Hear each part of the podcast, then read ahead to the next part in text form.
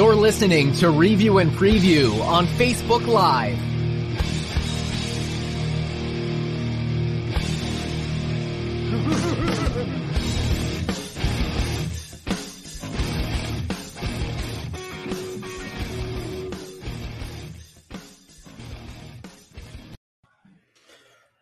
Well, hello, good evening, everybody. Welcome to Review and Preview. I'm your host, Tom Scavetta, joined alongside Kyle Russo here in the studio. We have an action packed show for you folks here tonight, 7 to 9 p.m. Follow us on Facebook at our Facebook page, Review and Preview Sports, and Instagram at Review and Preview. Make sure to subscribe, smash the like button. Happy Veterans Day as well um, to all the veterans out there that have served for the country. Follow us on anchor.fm slash review and preview for the audio of tonight's podcast and subscribe to our YouTube channel at Review and Preview Sports. Kyle, thank you very much for joining me tonight. Absolutely. Look forward to it. Definitely got an action packed show and a fun show ahead of us within these next two hours.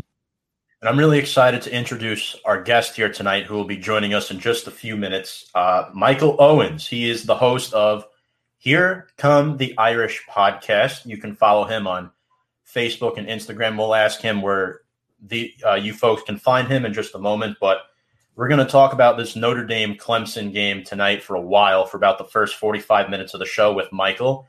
And this was the most watched college football game of the season, Kyle. Uh, the Irish pulling off a miraculous victory over the Clemson Tigers, bringing them down. And before we bring up Michael. Just want to show you some highlights from the game and uh, truly a classic that I will never forget personally as a Notre Dame fan. And here we go.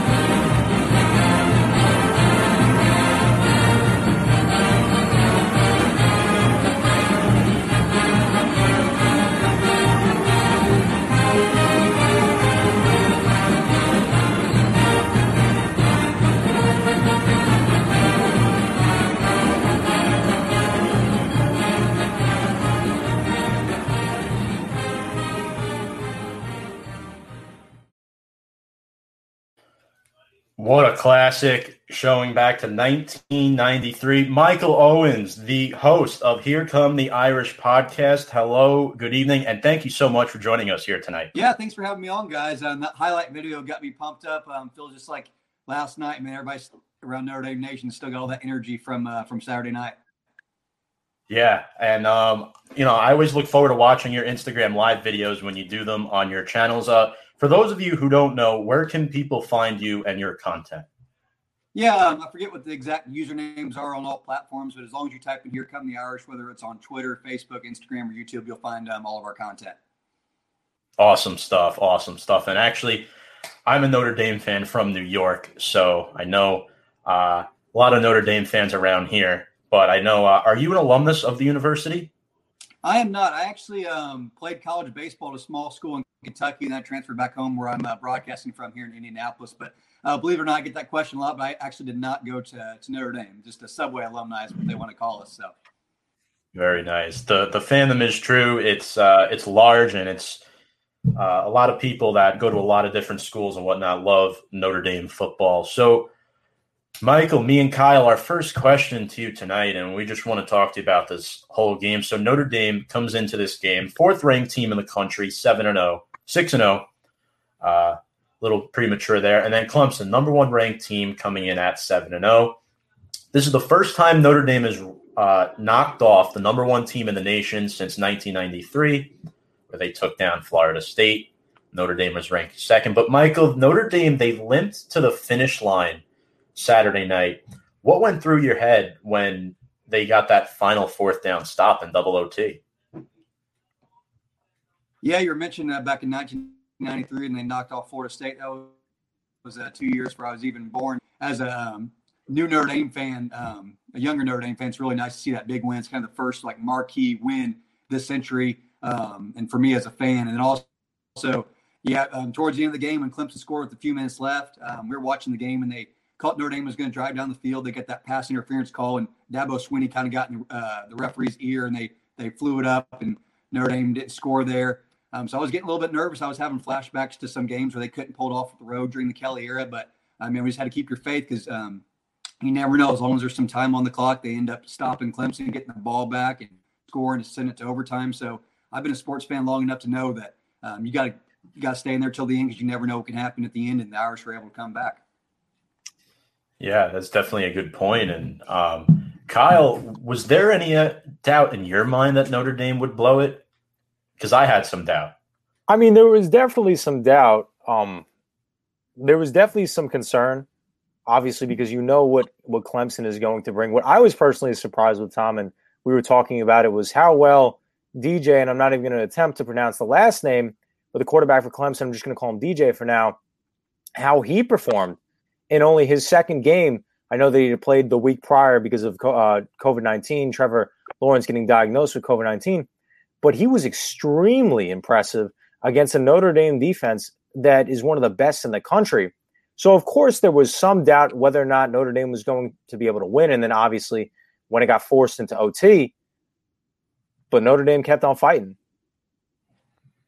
They did. And Michael, I know once they got that fourth down stop, I was so excited because they blew multiple leads in this game. We were up 23 to 10 in the second quarter. And then, you know, from there, they had that touchdown to Davis Allen. That was key for Clemson. Uh, Uiagalelei is very underrated there. I said it. Um, he, he's a very underrated quarterback, but I, I think the key to this game was us stopping Etienne with the run game. Yeah, um, I got a bunch of stats down here for. I like to uh, mention the stats because I feel like stats are unbiased. So I'm to kind of dive into those. So DJ, like I said, I'm not going to pronounce the last name. Was 29 for 44, 439 yards and two touchdowns.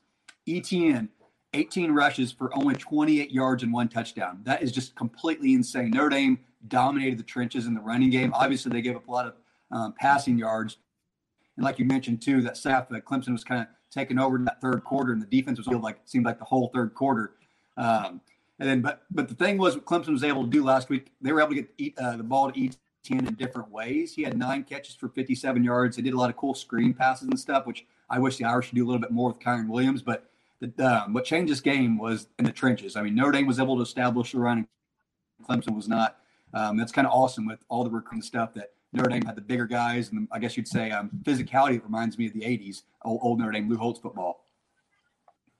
I love it. They're very good running the football. Um, Kyle, uh, what did you think of that storming the court at the end of the game, guys? I personally thought that was insane. Maybe not the best display for TV, considering we're in a pandemic, but I personally loved it as a Notre Dame fan.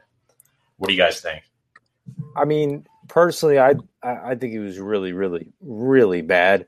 Just because didn't three weeks ago they had to cancel the game against Wake Forest because they had like 20 cases on their own team that had COVID 19, and then you have the entirety of the stadium rush out onto the field, you know, and them themselves, Clemson, you know, Trevor Lawrence, their star quarterback, had was just getting over COVID 19.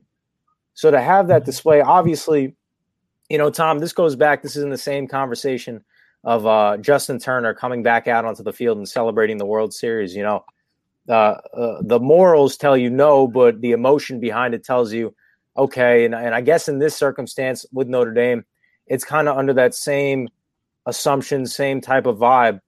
But again, at the end of the day, I mean, that's it's really, really dangerous to see what can happen because, like I said prior, uh, with the Justin Turner incident, you know, just a couple days ago, it was announced that 12 members or, or five or six members of the Los Angeles Dodgers were diagnosed with COVID 19. So it is a, you know, it, it, it is there and we have to be aware of it.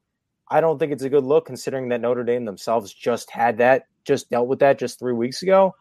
But I get it from the emotional standpoint as a fan that it might be difficult to withhold yourself from doing so. What do you think, Michael? I personally, as Andrew Hopper just commented, it's an upset over number one at home, so I see why, but the optics aren't great. Yeah, I mean, uh, you, you, brought a lot of good points. I'm kind of on the fence on this. I mean, um, obviously with the COVID and everything going on, I know the students were tested earlier in the week. I'm not sure, like right before game time or several days before. So they're all testing. If they tested positive, they weren't allowed to go. Uh, I don't think anybody in the celebration had masks on, but then again, they're all touching each other too.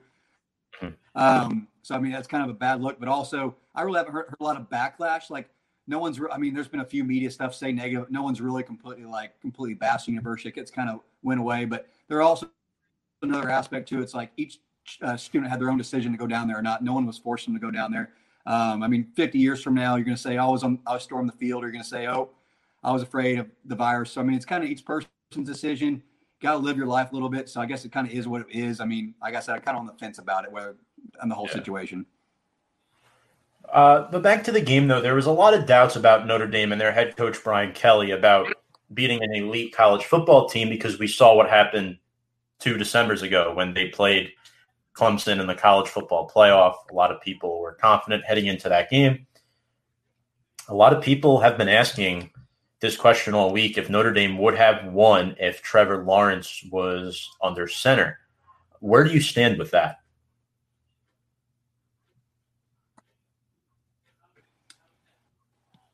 Yeah, um, if you want me to start off here, um, so how can Notre Dame improve? It's not like Notre Dame played a perfect game. It's not like they played absolutely perfect and they have no room for improvement.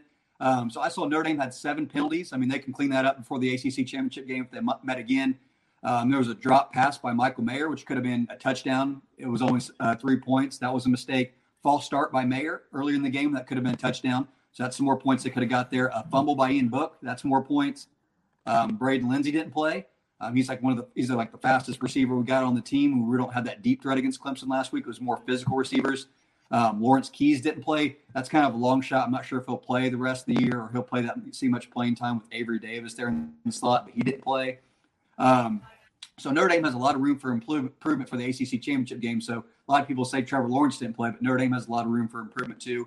And then kind of touching on Clemson, I know they were missing a few guys on defense along with Trevor Lawrence, but with those statistics, I just um, said DJ, their backup quarterback, Uiagalelei, um, 439 passing yards. Like, how much more can Trevor Lawrence improve on? I mean, it wasn't the air where the Clemson Tigers had problems; it was on the ground. So, and there was also a play too uh, late in the game. It's like fourth and one where DJ was able to push Kyle Hamilton to get a first down. I'm not sure if Trevor Lawrence could have done that. So, both teams have room for, for improvement. Clemson a little bit more than Notre Dame, but I mean, I don't care if they didn't have hardly anybody travel. I'm, I'm as a Notre Dame fan, I'm really proud of the win. I think that they have a chance to beat them again in the ACC championship. And uh, sorry for that long answer, but that was kind of my statistics behind it. No, it's good, and I think it's valid because Notre Dame. I think they could win with this defense. You look at the defense; it's tenth ranked in the nation, uh, according to uh, NCAA.com, and then they outrushed Clemson 208 to 34. So I think you're right, Michael. The game plan of stopping Etienne, it, it, worked. And they took him away. And then Clemson was pretty much left with guys like Davis Allen, Amari Rogers, their wide receivers. So I just think overall the the running and the defense, Kyren Williams, who quite frankly had a career night, sophomore, 65 yard touchdown on the second play from scrimmage uh, had two touchdowns in overtime too, and was named ACC Running Back of the Week. What are your thoughts on him, man? Because I mean, he's just been fantastic.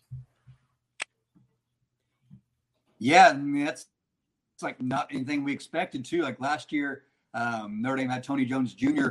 He was a he was a solid back, but I mean Kyren Williams just took his game to the next level. Like it's crazy that he went from last year hardly seeing the field to being the starting running back. And the thing is, too, a lot of people don't didn't notice is his pass blocking. Like Venables um, blitzed a lot, and he picked up picked up every pass block. Man, he was out there running. That obviously a lot of his yards came off that first yard, but um, he had a great uh, 140 yards total, three touchdowns. I mean, he's like one of the best running backs of the Kelly era. And then we got Chris Tyree behind him too. He's got a lot of talent. So I'm really excited. Like this is one of the most talented running backs Notre Dame has had um, behind this awesome offensive line and Ian Book too. Uh, I was really impressed with him stepping up this year, and I'm excited for his future.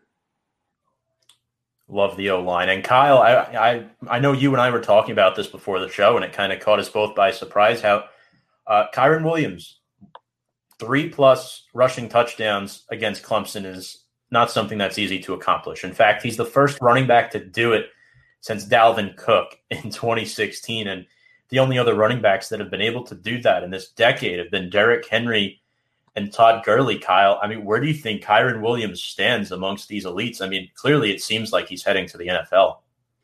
I mean, yeah, it's it's huge. You know, Dalvin Cook coming out of FSU, Derrick Henry coming out of Bama, and then Todd Gurley coming out of Georgia, and then to have a guy in Kyren Williams, who Tom you said is only a sophomore. This guy obviously is not going to leave for the NFL this year, but can potentially next year entering the season for the NFL, um, entering the college season next year, can potentially be one of these named quarterbacks to make sure you watch next year, you know, coming towards the draft. I think that he's put himself in a category, a, a pretty fantastic category. At one point in time, Todd Gurley was the best in the league.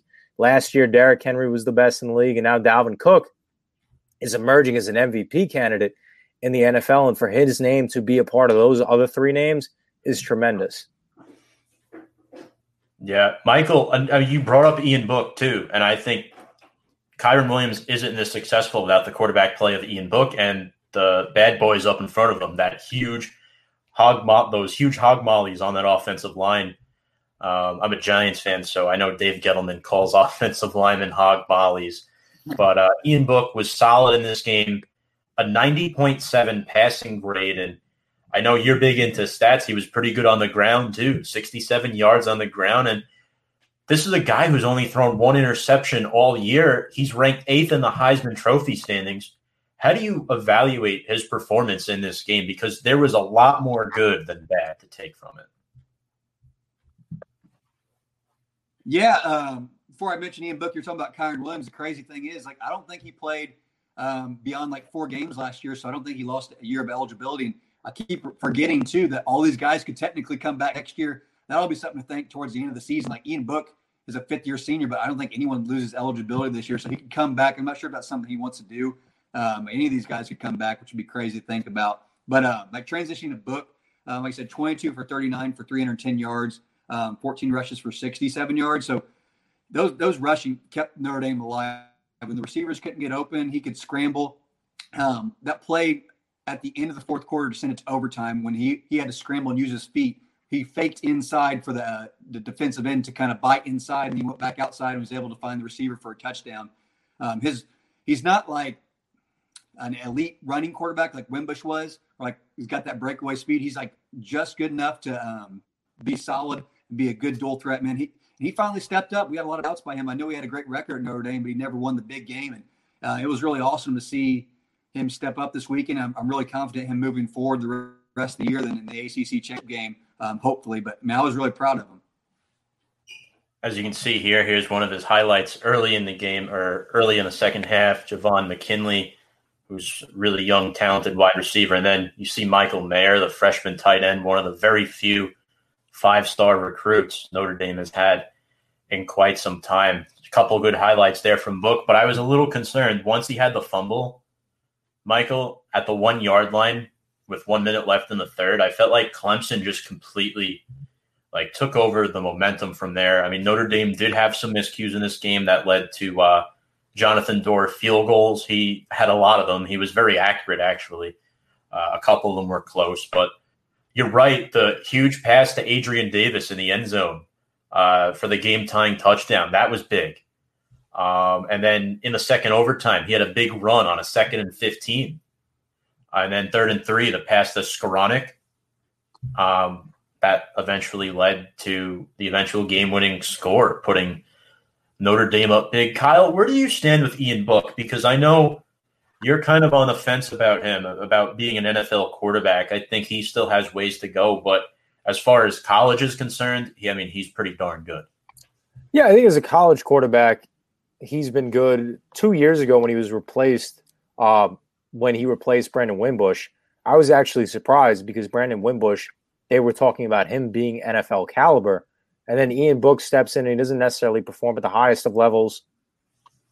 And they have the run game carry and the defense carry, producing products like, uh, um, like Josh Adams, who's in the NFL now, uh, Mike McGlinchey, Quenton Nelson, uh, protecting the quarterback, allowing them to have time, defensive prospects like a Jaylon Smith, uh, a Jerry Tillery. But he stepped into his own. I don't know if I'd go as far as saying he's an NFL quarterback. He needs to develop. He's ways away. But this is a great, you know, this is a great pinpoint game that, hey, I was the quarterback for Notre Dame when they beat Clemson. I think this is a huge thing in his resume that he could run with and develop his game based off of in terms of confidence. And what do we think of this comment here about Mayer? Uh, guys, he does not look like a freshman out there. I mean, if you're being compared to Mini Gronk as an 18, 19 year old freshman, that's some pretty high praise. No doubt. Michael, what's your take on Mayer? Because, yeah. quite frankly, I, mean, I think he's, he looks like he's already been there for Sorry, I think we had a little uh, technical glitch, but uh, I know you were oh, saying. Yeah. Sorry. You, you were saying it looks like he's been there for a while, which I happen to agree with. Uh, what do you think his best element is as a tight end? If you had to pick one, which I know is probably difficult. the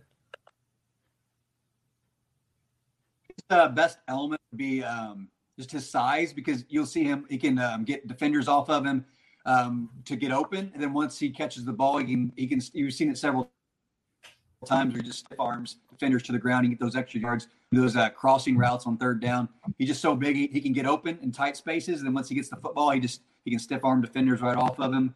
And he's not going to be there long. So when he's um, when turns here after his junior season, he's going to probably be in the NFL. And I saw um, Todd McShay talking on uh, before I came here earlier today, talking about his size and how big he is. So I mean, he's definitely going to be up there like one of the first couple round Cole Kmet was. Um, you can be like a Rudolph in the NFL, and yeah, Notre Dame's um, definitely got a really good tight end. What do you guys think? Maybe late first round, early early to mid second. Oh yeah, I would say more of a late second round pick, just because there's um, other tight ends. I know out of Florida, Kyle Pitts. Um, I believe there's a tight end out of Pittsburgh as well. And then Tom, we were talking about it. Uh, Pat Freiermuth, I believe the name was pronunciation wise at a Penn State. Yeah. Those are like the tight ends that I know are the the cream of the crop. But definitely the way that he's performing, definitely a late second rounder, maybe early third. That's if he went this year, which I think is very unlikely. I think he has to stay. I mean, he would have to stay another year because he's only he's only a freshman. So oh yeah, yeah, my bad. If we're talking yeah. next year, I think late first, early second would suit him really well. I mean, you just look at the big third down catch he had couple of clutch catches late. He reminds me of Mini Gronk, which is, I mean, they wear the same number. He's just a really fun player to watch. I think yeah. he might be the most exciting player to watch on this team, quite frankly. Um, but let's let's uh, let's get to the offensive yeah, line uh, um, another thing. Go ahead.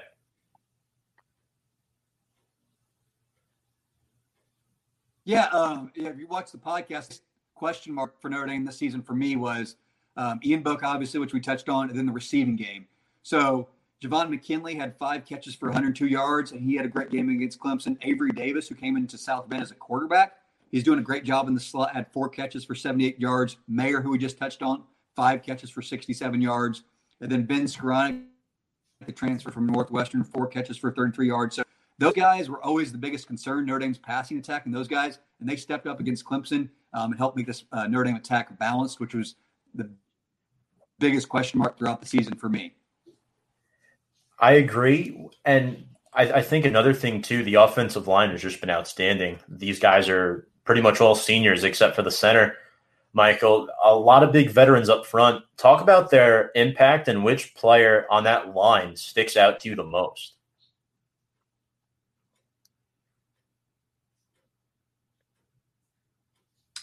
As far as I think uh, Aaron Banks, just by looking at it, might be the biggest one. But I mean, it's a whole line as a unit because I mean, a couple years back we had Nelson and McGlinchey, and that was a great offensive line. And to think and that, that offense had a word for the best in the country, but that year as they had Wimbush wasn't as good of a balanced passing attack, and it was just kind of one dimensional.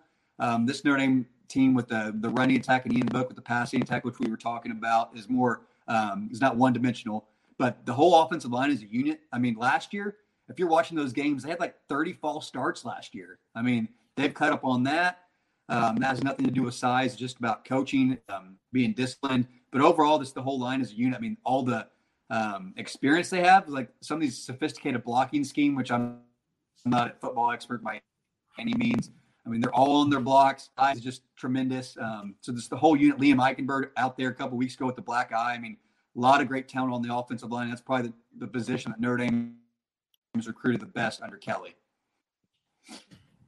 I happen to agree with that. I think they're really good. I mean, I like Liam Eichenberg too. He's been there for a while. I know he played through a game with that black guy. Remember that uh, vicious uh, hit he took um, and then Hainsey and Kraemer have been starters for a while. This unit only gave up two sacks to a Clemson team that has pass rushers like Myles Murphy, KJ Henry, who were tough matchups for Eichenberg and Hainsey, but they did great and they shined really well. You mentioned uh, Jake Venables before as a tackling machine and uh, Baylon Spector as well. I mean, this Clemson defense is fantastic, and quite frankly, the offensive line outshined them. They dominated. I mean, you look at the running game numbers, it's I mean, it speaks for itself. So I was just very flattered by this performance overall. Mike, the next talking point that I want to get to um, with the Fighting Irish, uh, with the Fighting Irish on offense, Javon McKinley had five receptions, 102 yards. Avery Davis four receptions, 78 yards, and a TD. Offensively, Notre Dame ended the final three uh, final three drives with touchdowns. But how do they build on this momentum on the road against a Boston College team?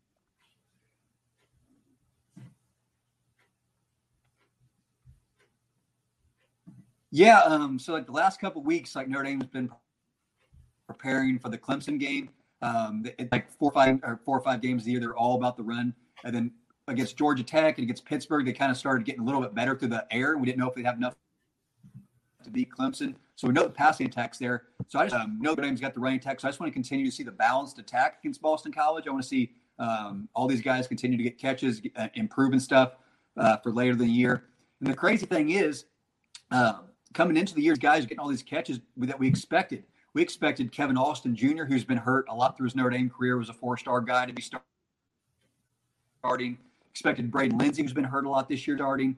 Uh, Lawrence Keys in the slot, who was a four-star guy. He's been – had a concussion and stuff this year. And you got all these guys stepping up. So it just shows the depth of Notre Dame. Like I said uh, earlier, the biggest question mark was the receiving game. And I mean, they've already proven so just really continue to be um, balanced on offense and don't have a letdown game um, against Boston College.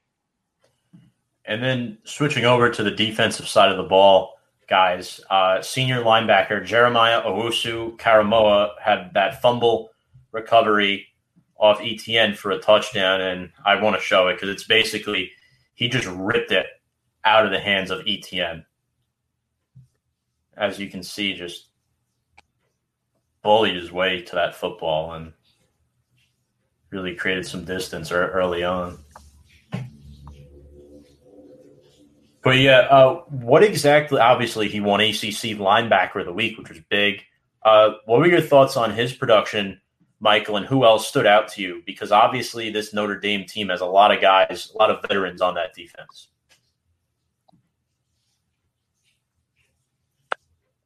Yeah, I mean, well, Clark over when Notre Dame was struggling there a couple years back, and he ended up going to Texas A&M. I think that was a great decision. Clark Lea, I would be surprised if he doesn't take a head coaching job somewhere after this year. I mean, the defense has just been football IQ, awareness has just been tremendous.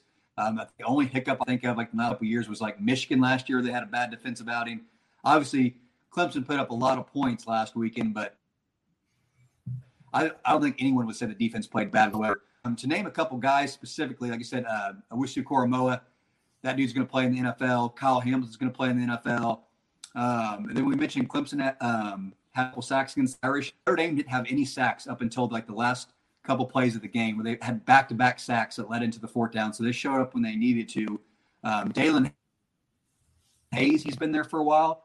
Uh, everybody's been waiting to kind of step up and break out. I believe he's this is his fifth year as a uh, fifth year senior. He's really stepped up along the defensive line, uh, been a great leader on and off the field. So, so in the past, Notre Dame's just kind of been a unit. Now they got some guys going to be in the league. I mean, Owusu, Hamilton, some of these guys, and they got a lot of depth too, um, as far as all all aspects of Notre Dame's defense. So uh, I'm really impressed with Clark Lea, what he's done the last couple years. Um, those guys you just mentioned. Yeah, I would happen to agree. I think Drew White is another guy too, linebacker, who's doing a good job at their defensive line up front. Notre Dame won the turnover battle three to one against Clemson, and Clemson ended up losing three fumbles, two of them recovered by Nick McCloud. And Clemson was not very successful on third down either. So it just seems like on both sides of the ball, Notre Dame seemed to dominate. Uh, Ogundeji and Foskey were very quiet for the Clemson Tigers. So that was definitely a big thing for me. But John Suggs, uh, one of the Facebook Live viewers, has a comment uh, UNC going to eat Notre Dame up. Uh, I disagree with that. But um, you know, to each their own. What, what do you think about that, Michael? Because that's that's coming up in a couple of weeks. I would say um, if he's confident, how about how about he put some money on it? Then that's why I always tell people how you are. Uh, they put money on it, but um, that that could be those next two uh, weeks. I think Boston College this week. Then I think they have a bye week. Then North Carolina. So two big road tests. So we can't start looking forward to the ACC championship game. So I mean, uh, North Carolina almost upset Clemson last year, so got to keep her eyes on the prize.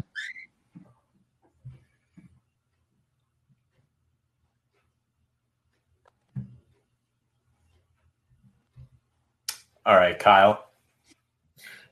Yep, Mike. My next talking point that I want to focus on is now switching gears over to the the Clemson side of the offensive uh, the offensive side for Clemson.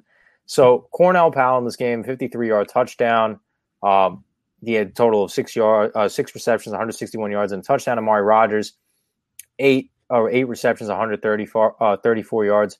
But what is your overall level of concern with Notre Dame's secondary as Shaun Crawford did get kind of picked on in a sense?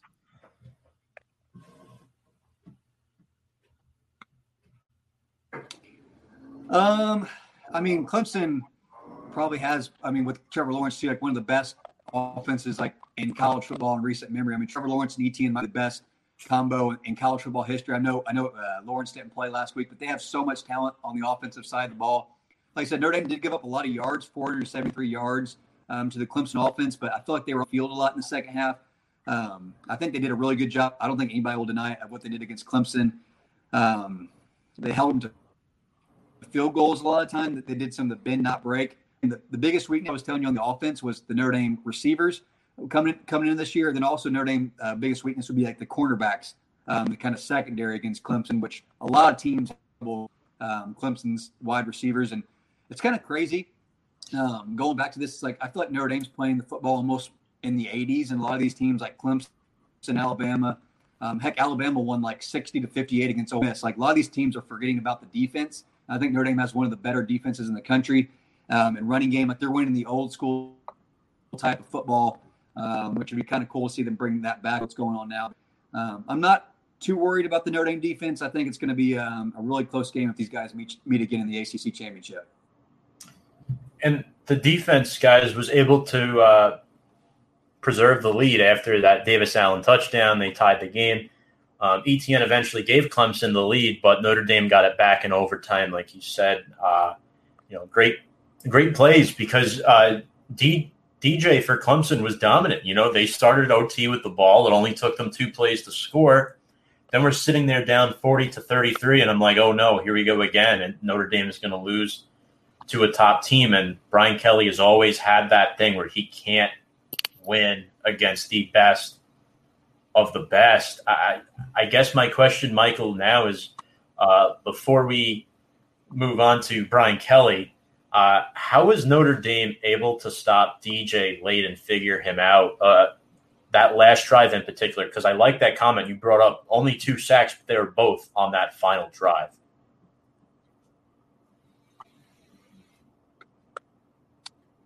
Yeah, um, I don't remember the exact plays, but it seems like Daelin Hayes. I think he was in on there uh, one, if not two of those, and the defensive line was just able to get penetration. That first, uh, that first sack really energized the crowd even more, and the sideline Um, yeah, they were the biggest thing is like you're not going to stop Clemson passing and running game. Notre Dame came into that game. They said that we want to stop Etienne, which we mentioned those stats earlier, and they stopped Etienne on the ground. They said um, they made Clemson a one dimension, had to put them, and Clemson almost had enough with that passing game to beat them. So we don't know once Lawrence takes over next time that they face each other, if they'll have enough to, uh, to beat Notre Dame. But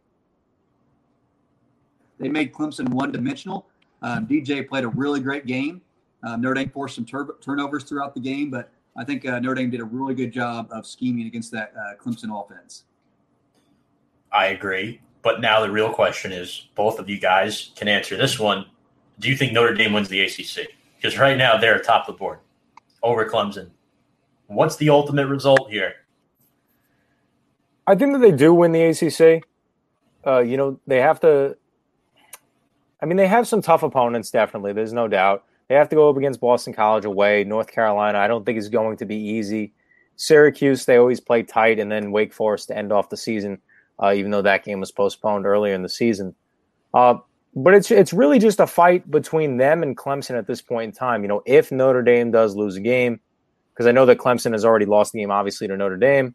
I know that Miami is also competing uh, competing as well. I believe they've only lost one game as well. I think that Notre Dame has a legitimate shot to go undefeated, and I think they will wind up coming away with the ACC. Michael, what do you think?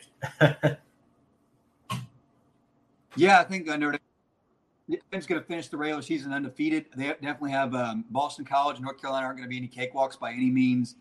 Um, they, they still have one game to lose. They can still spare a game. I mean, they can still lose a game and make the championship. Um, I think head-to-head matchups is a, is a deal breaker because Clemson uh, beat uh, Miami head-to-head, so I think they could still lose a game at the ACC championship.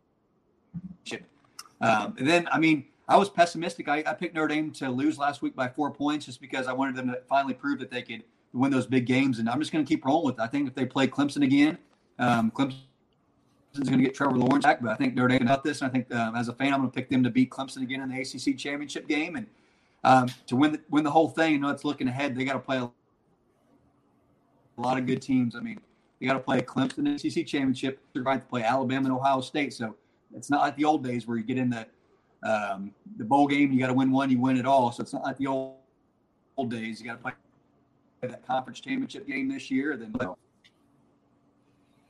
Exactly. I agree. I think they'll win the ACC as well. Their uh, final four games, three of them are on the road. So that's going to be exciting to watch. Um, it's different because they're in the ACC this year.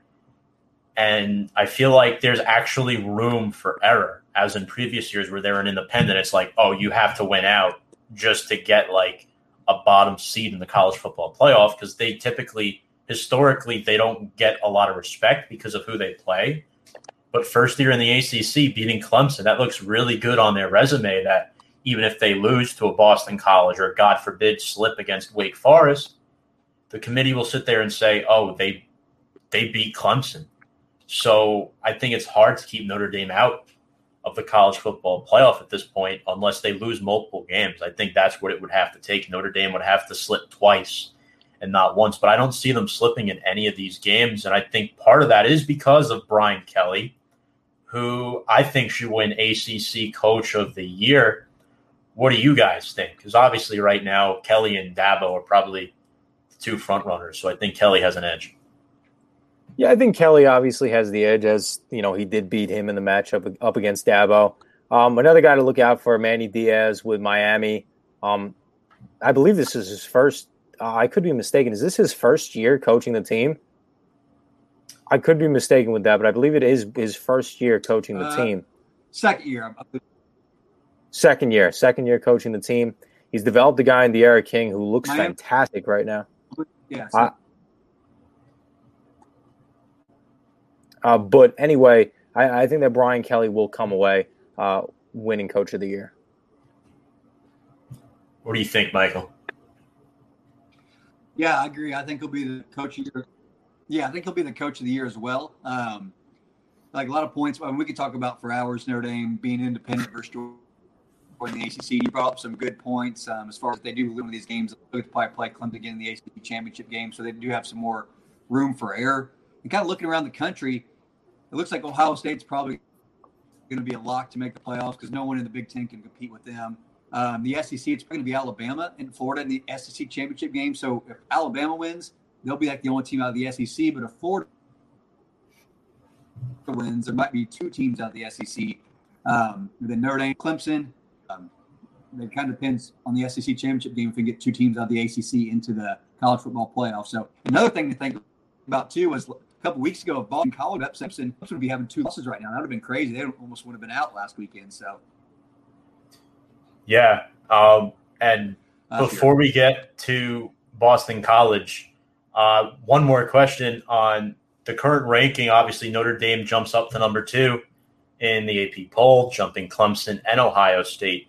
Do you guys agree with this? Do you think number two is a fair ranking for taking down number one? I think that's a fair ranking. I think it could definitely get shifted around a little bit depending on Ohio State because I know that they still have to play Michigan, even though Michigan has not really been a competition for them. Indiana's been a better team this year, so that'll be uh, more of a tight game. I know that this week Ohio Ohio State and uh, Maryland was one of the games that got canceled this week. Correct? Yeah, yeah. That that that was a game that would have been very competitive. So I think actually, in a sense, it might be very difficult for unless Notre Dame loses a game for them to move out of that number two spot.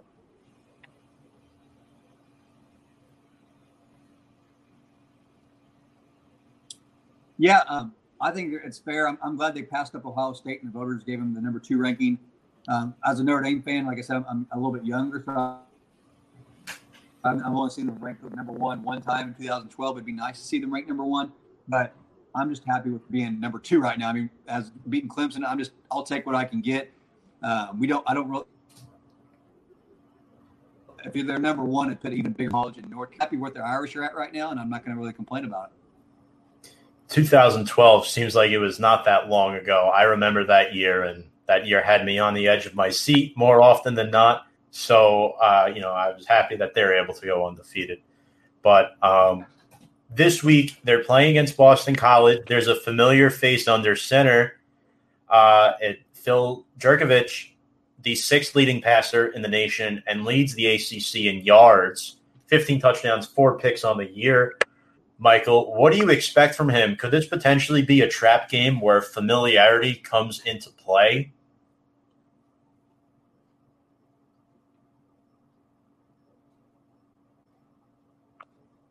Um, I wouldn't uh, necessarily trap, but obviously game where a lesser team could upset Notre Dame because this is the game that Boston College had circled on their calendar for the whole season.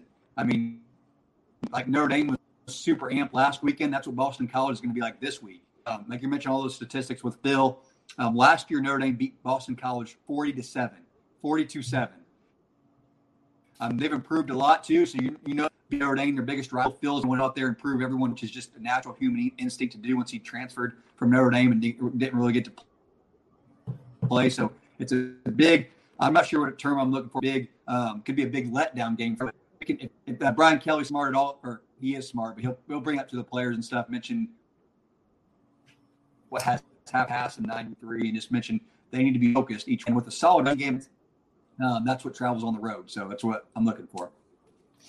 Yeah, I, I, couldn't agree with you more because Notre Dame has one of the longest winning streaks in college football. I believe it's second. It's either first or second, but I'm pretty sure it's second.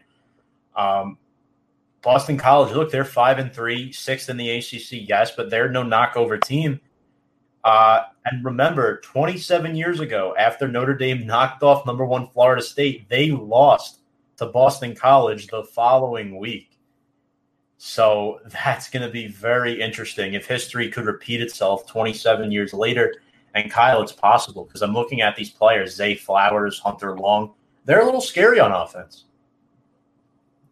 Yeah, no doubt they are. And I think it'll definitely be a competitive game. Uh, I, I wouldn't go as far as saying that this could potentially be uh, a trap game in a sense. But again, I we, we spoke about it earlier. This is no easy give for Notre Dame, and I don't think it's going to be an easy give for them as well. Michael, who do you got to watch for Boston College? I know they have some veterans on defense as well, like Isaiah McDuffie, but is there anyone that sticks out in particular to you? Like, hey, like this guy, you know, we played against them last year. This guy went off.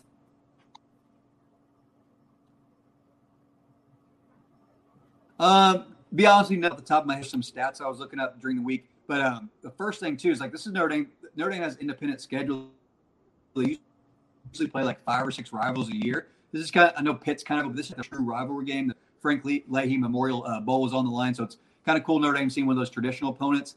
Um, as far as specific players, obviously Phil Jurkovec, like you mentioned, all those stats, but also um, the running attack is led by David Bailey, who has 110 attempts for 429 yards, and this is their leading rusher. He's only getting 3.9 yards per carry, going up against Notre Dame's defense, who just shut down Etienne. That doesn't really look too good. Uh, re- receivers uh, Zay Flowers and Hunter Long, tight end. Flowers has 38 catches for 600 yards and six touchdowns. Those are some really good statistics. Um, and Long 43 catches for 501 yards and uh, three touchdowns. So obviously, there's some really good standout receivers and tight ends for Boston College because Phil Jurkovec's putting up all those numbers. So kind of look at the statistics this week that we want to look out for. Uh, is there anything else that you'd like to add on the defensive side of the ball or special teams wise?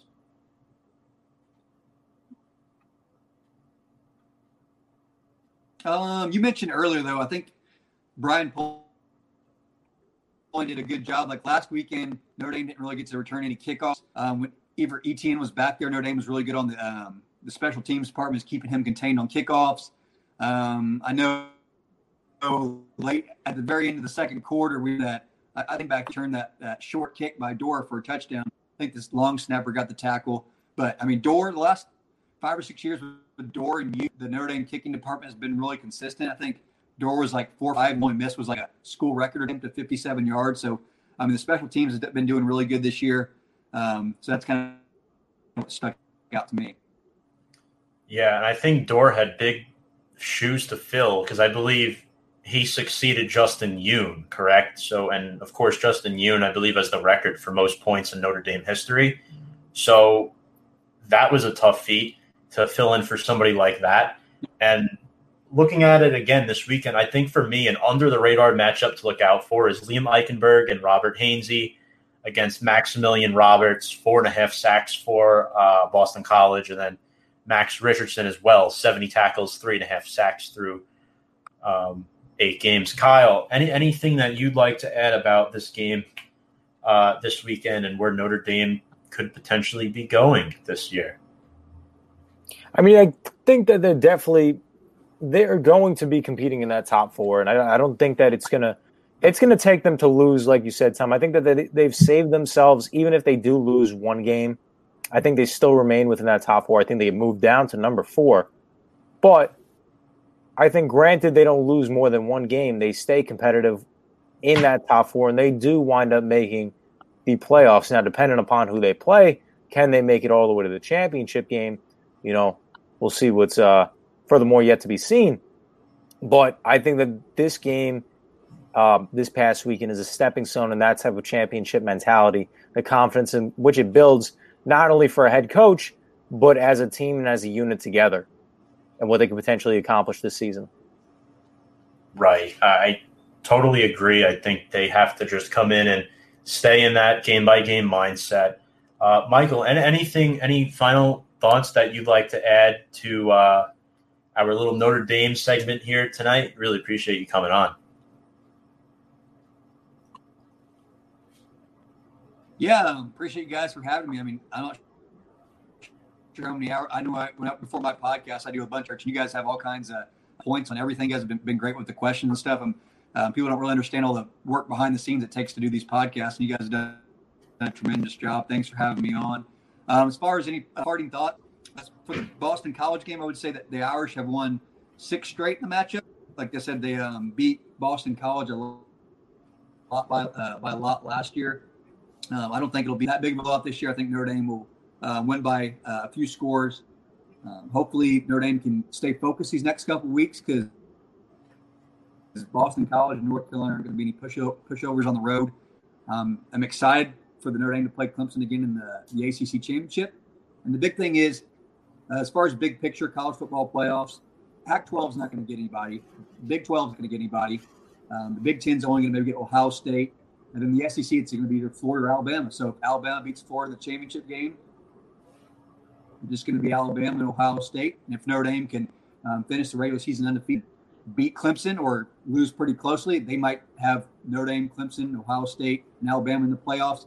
I don't think BYU and Cincinnati are going to get in over a one-loss Notre Dame team who beat Clemson. So, I mean, if Alabama wins out, Notre Dame fans should be technically rooting for them, just in case um, they were to slip up against Clemson in the ACC championship game. So, there's really not a whole lot of teams this year. I'm, I'm really worried about Georgia.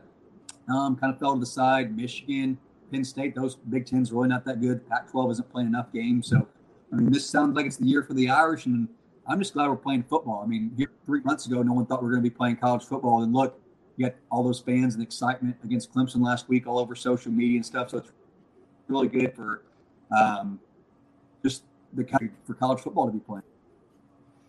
Yeah, I love it too. I think it's going to be a good year for the Irish, and we hope for the best. I think there's only a few games left, so and they seem to be improving week by week. But uh, Michael, just wanted to thank you again so much for joining us tonight. Really appreciate all your great insight, and um, make sure to check out Michael Owens' podcast. Uh, it's called "Here Come the Irish." You can follow him on, I believe it's Instagram, Twitter, anything else, any other platforms. Yeah, Facebook. So I'll um, I'll repost this on Facebook too once you guys um, put it up on there. Um, one last thing, just uh, once again, you guys done a terrific job. Um, thanks for having me on. If you guys want me on in the future, hopefully to preview uh, college football playoffs and the Irish are in it, and uh, also I'll be doing my podcast there on uh, Instagram at 8:30 uh, on Friday night um, if everything goes well. So you can uh, um, tune in there. Awesome. Thank you. Looking forward to it. I'll make sure to check that out. And so thanks, thanks again, guys. Absolutely. No Thank you, man. Thanks, Michael. All right. That was Michael Owens, the host of Here Come the Irish podcast. Great insight from him tonight. Uh, went at good length. And now, you know, we move on to some of the other college football uh, matchups, Kyle. Tw- top 25 games, but a lot of them have been canceled. Yeah. A lot of, the, a lot of them have been canceled. I mean, can you take us through some of these matchups that have been canceled, all due to COVID speculations? I mean, one of the biggest ones to start the year off was Notre Dame versus Wake Forest, but as of you know recently, Alabama versus LSU. That's huge. Even though LSU hasn't been that competitive uh, competitive of a team this year, that's a huge, huge game that I know I would have loved to watch and look forward to watching. And even an under the radar type of game, Ohio State versus Maryland, which is postponed as well. Uh, Maryland, not really a top team, but the way that Tua's brother is playing, because he's now the quarterback for uh, Maryland, the way he has played the last couple weeks, I was really looking forward to see that quarterback matchup. And now that game is being postponed. And, you know, there's talks about whether or not these games are even going to be rescheduled, you know, let alone played at all. So that's definitely disappointing it's definitely a little nerve wracking and concerning considering that we're only we're not we're not in the middle of the season. We're about four or five weeks left before the playoffs do start. So knock on wood, this is the remaining effects of COVID nineteen on college football and hopefully the rest of the sports. But hopefully uh, we're able to complete out the season and don't have any big big matchups uh, taken away anymore. Yeah, I hope so too, because it's getting down to the wire. That would be a real shame if things continue to get canceled. But we analyzed the top 10. Currently, number one in the country, it is Alabama Crimson Tide. No shocker there. Followed by my Notre Dame Fighting Irish, followed by the Ohio State Buckeyes, and then rounded out by the Clemson Tigers, who have dropped from one to four. And then Ohio State dropped from two to three. Number five is Texas A&M. Of course, they had their game canceled. Uh, number six, Florida, who had an impressive win over number five Georgia this past weekend. Georgia dropped out of the top 10 to number 12. Florida beat them, manhandled them 44 to 28. Uh, Kyle Trask had four touchdown passes. He was real good. And then another big game for me well, before we get there, let's just tell you who the number seven team is. That's the Cincinnati Bearcats. The number eight, it's BYU, who destroyed Boise State on Saturday, 51 to 17. Kyle, it seems like this year there's been a lot of talk about Trevor Lawrence, Justin Fields as those top, as those top two quarterbacks, but right now the third guy might be Zach Wilson, BYU's quarterback. His stock continues to elevate. Yeah, and I think it'll only continue to elevate as we continuously talk about the rest of, uh, you know, the college season. He's proven himself to be a great quarterback. They're 8 0 right now. The problem is, sadly for them, is that they just don't play the best of competition. Their, their remaining games are against North Alabama and San Diego State. So it's going to be very difficult for them to have a chance of making it within that top four, but they could definitely make a push maybe for a seventh or sixth spot, which is still relatively good considering where they were as a team the last couple of years and where they are now. And not solely, but a lot on the fact of Zach Wilson's play and what he's been able to continuously do week in and week out. You bring up some really propelling points there that I think, uh, you know, Zach Wilson could potentially dive into the first round this year if a team needs oh, him. Oh, yeah, no doubt. No doubt. You I know? think he's a first round quarterback, hands down. I don't think that there's any way. And unless he just completely falls uh, falls apart in these next couple games or potentially has a poor combine. I think with the amount of teams that potentially could be looking into a quarterback with the uh, Washington football team, the Jets, obviously, the Jacksonville Jaguars, uh, question mark with the Giants potentially, and then a bunch of other teams as well. The quarterback need for this year, uh, I think he could definitely wind up going in the first round, no doubt. Yeah, it could it could definitely happen, and I'm excited to see how that'll all unfold come this April. But uh, we have to talk about Miami, who is ranked ninth. They moved up two spots after surviving an upset scare from NC State. Fonz's Miami Hurricanes. Uh, remember that series back in the day, the Catholics versus the Convicts. Oh, which that's uh, that's one for the that's one for the ages. That's a beautiful game. Yeah, um, great great stuff right there you got to watch that film i believe it's a documentary you could probably watch oh it. yeah it is i think it was uh i don't believe it was a 30 for 30 or maybe an e60 or something like that but i've watched E60, it many a time and it's uh it's a it's a great one. It really is. It really puts things into perspective. Lou holtz against jimmy johnson at the time. Uh, that was a great rivalry. And then rounding out the top 10 is indiana who had a really good win over michigan 38 to 21 that put them in the top 10 not only did it do that, it knocked Michigan out of the top 25. And now people are starting to question Jim Harbaugh if he belongs as the head coach of that team anymore. His resume as a head coach at any level is pretty much in shambles at this point. A lot of people thought he was a really good NFL coach for a long time. And, you know, he probably still was when he left, but on the college yeah. level, not so much. Yeah, he had an opportunity to coach his uh, alma mater, obviously, and that's uh, you know, a job in which he did get paid handsomely. But since he's joined the Michigan Wolverines, they've just never been able to win a legitimate game that actually mattered. They they haven't beaten Ohio State one time. I don't believe they've beaten Penn State at all. They've just haven't been, you know, they brought him in because that was going to be the guy that was going to be able to get them over the hump and beat those teams, and they just never have. Yeah. He's been really Jekyll and Hyde, I'd like to call it. Um, you know, it's been tough to analyze. You look into week 11, some of these matchups, as Michigan, they will be hosting number 13 Wisconsin. That's a tough game that they're definitely not favored in. You have number 10 Indiana at Michigan State. The Big Ten has a lot of good matchups this weekend. Is Ohio State and Maryland is still on, correct? No, I, I thought that game was postponed. I thought. Did they scrape that too? I'm gonna. I'll check right now for you. I'm almost positive that was one of the games that they postponed.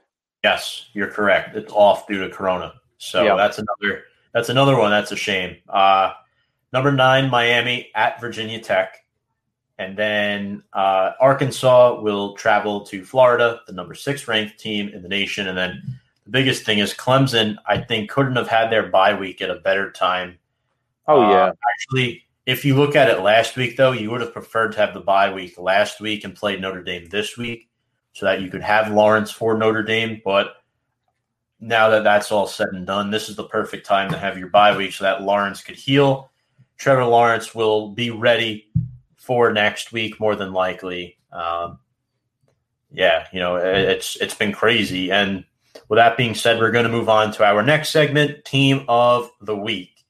And with that being said, uh, shocker, we don't we don't need a drum roll for mine. My team of the week is the Notre Dame Fighting Irish, just the upset fashion. again, I don't even know if you really call it an upset. I believe Notre Dame was favored to win this game because Yeah, I believe that. I, I believe once once Trevor was once Trevor was out, Notre Dame um, flipped the odds and were favored in this game. Uh, as a Notre Dame fan, I've been a Notre Dame fan since I was about five, six years old. Uh, It's kind of it's kind of like a family thing that we have going. Like even Yeah. my grandmother's like, "Oh, do you, did you?" She used to call them Notre Dame, Notre. Notre Uh, Dame. Yeah, Yeah. Notre Dame. But uh, it's just something kind of like you were born into, and you couldn't root for another team. But um, you know, it, it's it's great to finally see them go over the hump a little bit because my number two team over time has probably been either Ohio State or Oklahoma for college purposes, but nothing ever compares or comes close to Notre Dame. And to see them do it against the number one, first time in 27 years, it really does mean a lot. So that's my team of the week. And my team of the week is the Buffalo Bills. They went from contenders to pretenders and now back to contenders. They got slapped around by Tennessee a few weeks ago. Uh, they couldn't stop the run against Kansas City at home. Almost lost to the Jets miraculously. And then a Cam Newton fumble uh, late in the game, uh, preventing a potential overtime or a game winning drive against New England, who has looked porous themselves. And now they play Seattle this past weekend and they force four turnovers against Russell Wilson, who doesn't turn the ball over. Uh, he had four, t- I believe it was two fumbles and two interceptions in this game, two of which came in the end zone, which was huge for a Buffalo defense that has not looked up to stature of what they've been represented as coming into this season or even last season. They kind of fell off a little bit, but this is a huge win for them. And offensively, as a team, putting up 44 points, huge, absolutely huge for the confidence of a guy in Josh Allen, throwing for over 400 yards, three touchdowns as well. And what was most impressive about this win, Tom, was that they were able to win this game with absolutely no run game. Their leading rusher and Zack Moss only rushed for 18 yards. That's what came across as so impressive for me in this game. Yeah, I agree. The Bills, the true New York team, football team, they've done Yeah. a great job this year, and you know a lot of people are picking them to potentially go eight and two this week, a record they haven't seen in ages. But uh, at this time, we're going to bring on our third man here tonight, our other co-host, James Montefusco. James, What's up, welcome to the boys? fray. Looking good. What's up, Thank buddy? you. You guys looking good too. What's up, boys? So, who is your team? of the week? My team of the week is the New Hey. Orleans Saints. Who Please, that? uh, please share your team of the week. Who that is my New Orleans Saints. Um, clearly they shut Tom Brady, Gronk, Mike Evans, Chris Godwin, Antonio Brown down. They also shut JPP. S- Uh, uh, who else is on that defense? Well, Shaq JPP. Barrett. Yep. They shut all those guys down. They shut Kevin them White. up. Um, man, that game was fun to watch in the first quarter, and for actually first half. Drew Brees and tho- those New Orleans Saints brought that, gave them a nice uh, spanking, to say the least. At least. Um, I think Drew Brees passed his seven players. Um, yeah, he, he had he passed He- uh, like a share the wealth type of game. yeah, five different offensive players for the Saints scored touchdowns, which was a beautiful thing to see. But uh, I don't, I don't think I've seen a game. I don't think I've seen a game end that quick since the uh, the 13 Super Bowl where you had, or was it the 14 Super Bowl where you had the uh, the Seahawks versus the Broncos? I think that Yeah. might be uh, tied for closest, uh, shortest win perspective that I've ever seen. Uh, I've never seen a game be that dead, and to have Tom Brady.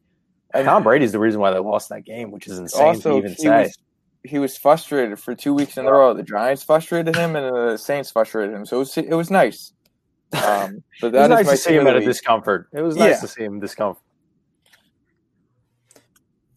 Tom Brady loses to a divisional opponent twice in the same season for the first time in his long, illustrious 20 year NFL career at 43 years of age. Um, so we advance to our next segment. We will review NFL Week Nine games. Obviously, Gabe Flayton was the winner of Quick Picks in Week Nine for review and preview, despite um, despite not getting the Packers 49ers matchup in time. Uh, I came in second with James. We we tied, same record, same amount of points, and our week nine loser, none other than Kyle Russo. This guy. went eight and five, had twelve points, and Kyle's punishment. He's been wearing his hair slicked back the whole night as the cap of my pen hits the deck. And now he has his sunshades on. So uh, in the middle of November. So, you know, uh, Listen, with the weather we've been having, 70 degrees outside, it may be appropriate to be wearing sunglasses now. as Hank has you covered there for a second. Tom Brady's never been swept until now. Yes, Hank, but uh, the points are very tight, as you can see. Uh, the records are not far off either. As thank you for popping that back up. Uh, Gabe and I have the same record. I'm actually in last in points for the total season right now, but I mean, it's really hard to say that because we're all within three points of each other. So it's going to come down to the wire, as always. Absolutely. Yep. Absolutely. This was, uh, come last year, this was the part of the season where blank hit the fan for me, and it's it's starting to happen again. Hopefully, I uh, digress yeah. from that past year. Kyle loses for the second time this year, and Andy Hopper Shout out to the Giants for not only covering but winning tonight. We'll consult Thomas and Hank every time I think about betting on New York. Thank you very much, Andy. Uh, yeah, out of Southern Illinois. Uh, he he's um you know he's something special, man. He he keeps hitting us up uh, for all these lines, and you know lately he's been picking the Giants for a lot of them, and it's it's been working. The Giants are improving as a football team. We'll get to the Giants in just a few minutes, but uh, before we get there, I just wanted to toot my own horn, saying that I'm the only person to hit every lock through all nine weeks. So, congratulations to myself. Yes, congratulations, Tom. Let me actually Thank pull that. I'll pull that up uh, so everybody can see this. Look at all that green. Yeah, right. A lot yeah. of green on this. It's a lot of green. We did better than last week. Nope, nobody missed anything if you look at it. Yeah, just maybe one or two games. Uh, Andy Hopper says the doctors definitely say I'm something special. Andy Hopper, raw and uncut. Love it. Uh, James, you were saying? We honestly, I, I was talking to Russo earlier about this. If a few of us just picked the right game, there could have been at least two of us that could have had a, at least a pretty 100% week. Yeah, Gabe didn't miss the um the easy um Green Bay game and then I don't know why he picked the Bears. I don't know why. Sorry, Andy, but I don't know why he went with them. Um speaking of the Bears, let's uh well actually no, we have a comment from the uh the peanut gallery here confirmed. Kyle can definitely pull off a Danny Zuko look. Appreciate it, Hank. I appreciate it. So thank, thank you for the comments, Hank. Keep the comments coming, folks. We love interacting with you. Yeah, Green Bay took care of San Francisco. That was easy. They won that game. Uh, they've dominated the 49ers mini rivalry, I guess they've had since 1996. They did play in the NFC Championship game last year. So uh, good job for Green Bay getting their revenge. But a receiver in Richie James bursted onto the scene, nine catches, 184 yards. It was not enough. Uh, Thursday night football was all Green Bay. God bless you, James. Thank you. Uh, but this next game I want to discuss, and it was a game that half of us picked incorrectly. Kyle actually got this one right. The Atlanta Falcons. They did not blow a lead uh, in this one. Atlanta yeah. was able to hang on against Denver 34 27. And they're now three and one since firing Dan Quinn. Listen, a couple years too uh, too late for them. That's been the storyline with this team the last couple years, but it's insane when you look at them because they lost about three, four games that are literally on the last drive. They should have beat Detroit. They should have beat Dallas. This could be a team that could be in competition to win the division against the Saints and Tampa, but they played themselves out of it.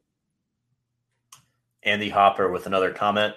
Yeah. I'm terrified of Cook and the Vikings on Monday. Gabe Flayton and I will be doing a live post game reaction. This could get ugly. Whoa. So, Whoa. groundbreaking news. Check out the brew party on Monday following Monday night football. I'd imagine that would be around 11:30 Eastern, 10:30 Central. Andy, if you can confirm the time with us, that would be awesome. Just so we know, we'll tune in and we'll uh, share the show and help you promote. But um, yeah, you know, this this week was weird. Uh, Minnesota, who did they play? They played Detroit. We all picked them against Detroit. They own Detroit. Uh, Dalvin Cook, 206 rushing yards. Uh, the, I get it. The Lions didn't have Kenny Golladay. Stafford was on COVID list during the week. He played. He wasn't great. But is Dalvin Cook an MVP candidate? Because I was looking at stats, comparing him the stats he had, like you know, against guys like AP and Cook could potentially be a front runner for this thing. He could potentially be a top three front runner with guys like Patrick Mahomes and Russell Wilson. What do we all think?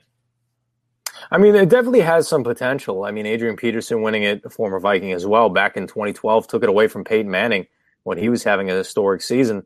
There's definitely some question. I think the recent, most recent polls has Dalvin Cook at like a sixth or an eighth spot right now in terms of MVP candidacy. But he, if he keeps on playing the way he's playing, which I expect him to fully. I mean, this could it, it, could get really tight. I mean, Russell Wilson, even though he's the favorite right now, he's played poor the last couple games. Patrick Mahomes is just Patrick Mahomes. Nobody's going to stop him. You got to deal with it. But Dalvin Cook could definitely get into that top three, top five consideration over the next couple weeks, no doubt. The just to, go ahead, James. Uh, just a quick piggy uh, piggyback. The only thing I see with Dalvin Cook it, he is he did come off um, came off an injury. They abused him. They used him a lot yeah. in the first game back. They did pretty much similar to their to the second game. The only thing I'm concerned about, Gabe could probably back me up on this, is are they going to overuse him where come week 14, 15, 16, he's going to get hurt again? No, because they have Alexander Mattison who can fill, spell him on on drives sometimes, and I think uh, Minnesota's offense isn't an offense that's meant to exhaust Cook. I mean, they do go into the play action a lot of times with they, they have weapons. They have Thielen, Jefferson, uh, Bisi Johnson, Kyle Rudolph. They have guys that are capable of making plays, but that's just my opinion. I mean, you'd have to ask Gabe that, but uh, I just want to pin this comment again from Andy. Yes, sir. Pregame with Caitlin Lenner of the Bear Down Girl podcast at 6 p.m. Central, so 7 p.m. Eastern Time, folks, on the Brew Party Facebook Live page, and then post game with Gabe at 10:30 Central. So basically, whenever the game ends, we're going live. So shout out to Andy, Gabe, and Caitlin for putting that together next week. Uh, really looking forward to watching that. That should be a lot of fun. Uh, but let's go over some of the other games. Seattle and Buffalo. Where's that? Gabe fooled us all picking the Bills, uh, who are seven and two for the first time since '93. Russell Wilson had four turnovers in this game, really hurting his MVP status. Yeah, uh, or chances, I should say. Josh Allen, 415 passing yards and three touchdowns. And guys, I'm going to say one thing: Seattle's defense is bad. Like they're yeah, it's it's yeah. bad. Yeah, I mean, they're even even as bad as Russell Wilson did play, he still put up 34 points. If if the defense was even halfway decent, I mean, or somewhat decent, I mean, they could have won that game easily. Also, folks, if you're watching, I just want to tell you, uh, stay tuned for part two of Kyle Russo's punishment coming up at 8:30. It's going to be really good. I got a two-parter. Uh, yeah, we have a two-part yeah. punishment. You don't have to do anything. Just sit tight, watch, and listen. That's all you have to do. Can't um, wait. Anyway, Baltimore, Indianapolis. Uh, the Ravens scored 20 plus points in 31 straight games. That is a new record. Um, I'm still not sold on the Ravens. I think they're, uh, and I'm sorry, funds. I know they'll probably uh, knock us on our backs in week 16 as Giants fans, but they are not good against like playoff teams. I mean, even against the Colts, there was some doubt for a while. I mean, I don't know where you guys stand with the Ravens, but I'm definitely not sold on them. I could probably name three to four teams in the AFC this year that are better than them. Yeah, there was um It was definitely concerning from an offensive standpoint, just from Lamar Jackson. But that, that's been the storyline with him since he's entered the league. Not just performing in big games, but just a matter of him being a passer. He's just not. He's just not a good passer. I think he has a 63, 62 completion percentage this year. He's just not a good passer until he develops that part of his game. It's going to be very difficult to favor him in a lot of these matchups where they have quarterbacks that have, you know, are good quarterbacks like a Patrick Mahomes, Ben Roethlisberger, uh, you know, even a Ryan Tannehill, who's been fantastic this year at the quarterback position. It's going to be very, very tough for him until he improves upon his passing game. Whoa, look at that. Hey. Wow. I mean, look at in terms of accuracy, he's not wrong. As a passer, Kyler Murray is better. He is better. I think Lamar is more elusive, but as a true quarterback, as a passer, Kyler Murray takes the cake. Now, is Kyler Murray going to win the MVP this year like Lamar Jackson did in his second year? Probably not. But Kyler Murray is a better passer right now. I don't disagree with you. I, I just think, wow, like that's that's, that's a know, statement. Yeah, Listen, I can't, I can't, I can't. I'm not saying I disagree with that statement. But that is a statement. yeah. If, if, I'm being quite honest with you, I couldn't see that too well, so I thought it said Kyle over Lamar, and I'm like, thank you, Hank. And then I, I, I looked in a little closer. I'm like, oh, Kyler. Okay, that makes more sense. Prescription sunglasses. No, these I, aren't. I, these aren't popular trend moving forward. Uh, Andy. Okay, so moving on to Houston and Jacksonville. JJ Watt records his 100th career sack. Houston wins by two. They've won six straight against the Jags. Quarterback Jake Luton for Jacksonville making his first NFL start, throwing over 300 yards. Not too bad, but they do sure miss Minshew. I think if Minshew plays this game, we could possibly be seeing a different outcome. Yep. So that was kind of a game that I didn't care too much about, but it is a divisional game. Carolina at Kansas City, boy, this was good. This had Paul Lombardi um, real nervous because uh, I met up with him actually Sunday night. Me, Hank, Paul, Dom, and our other friend Kevin met up after uh, the Chiefs game was over, and Paul was like, "Damn, the Panthers are good. They're good when they have McCaffrey. The problem is McCaffrey has been healthy, but." Uh, Chiefs win 33-31. They are now 17 and 1, quietly 17 and 1 in their last 18 games. McCaffrey returns for the first time since week two, scored two touchdowns. Unfortunately, he got hurt again. Mahomes had four touchdowns. Kelce uh, over 150 receiving yards. Tyreek Hill nine catches for 113 yards and two scores. And it all came down to Panthers kicker Joey Slye, who missed the potential game winning 67 yard field goal in the final seconds. Guys, give Pan- the Panthers all the credit in the world doing this on the road with fans, yep. taking the Chiefs down to the very last moment. Matt Rhule is an excellent coach. Like he he is he has gotten that label from me already. They've been competitive in almost every single game that they've played this year. And I think that without a doubt, if Christian McCaffrey doesn't get hurt this year, that's another team within the NFC South in which we're talking about, especially with uh, an extended playoff race with an additional wild card they've just been unbelievably coached. Robby Anderson has been fantastic. Sorry, Jets fans, but he's been amazing. DJ Moore's been great. They've really evolved that team and kind of adapted to the fact that if we're not going to have Christian McCaffrey, even a guy in Mike Davis, he's been an unbelievable fill in, the next best thing as a pass catcher out of the backfield and a rusher. So the next game, we already talked about Detroit and Minnesota, but Chicago and Tennessee, Andy uh, if you're watching, feel free to comment. Chicago and Tennessee. Uh, Tennessee wins 24 to 17. AJ Brown now with a touchdown in five straight games, and uh, Chicago is crashing like back to reality hard. They're not going to make the playoffs.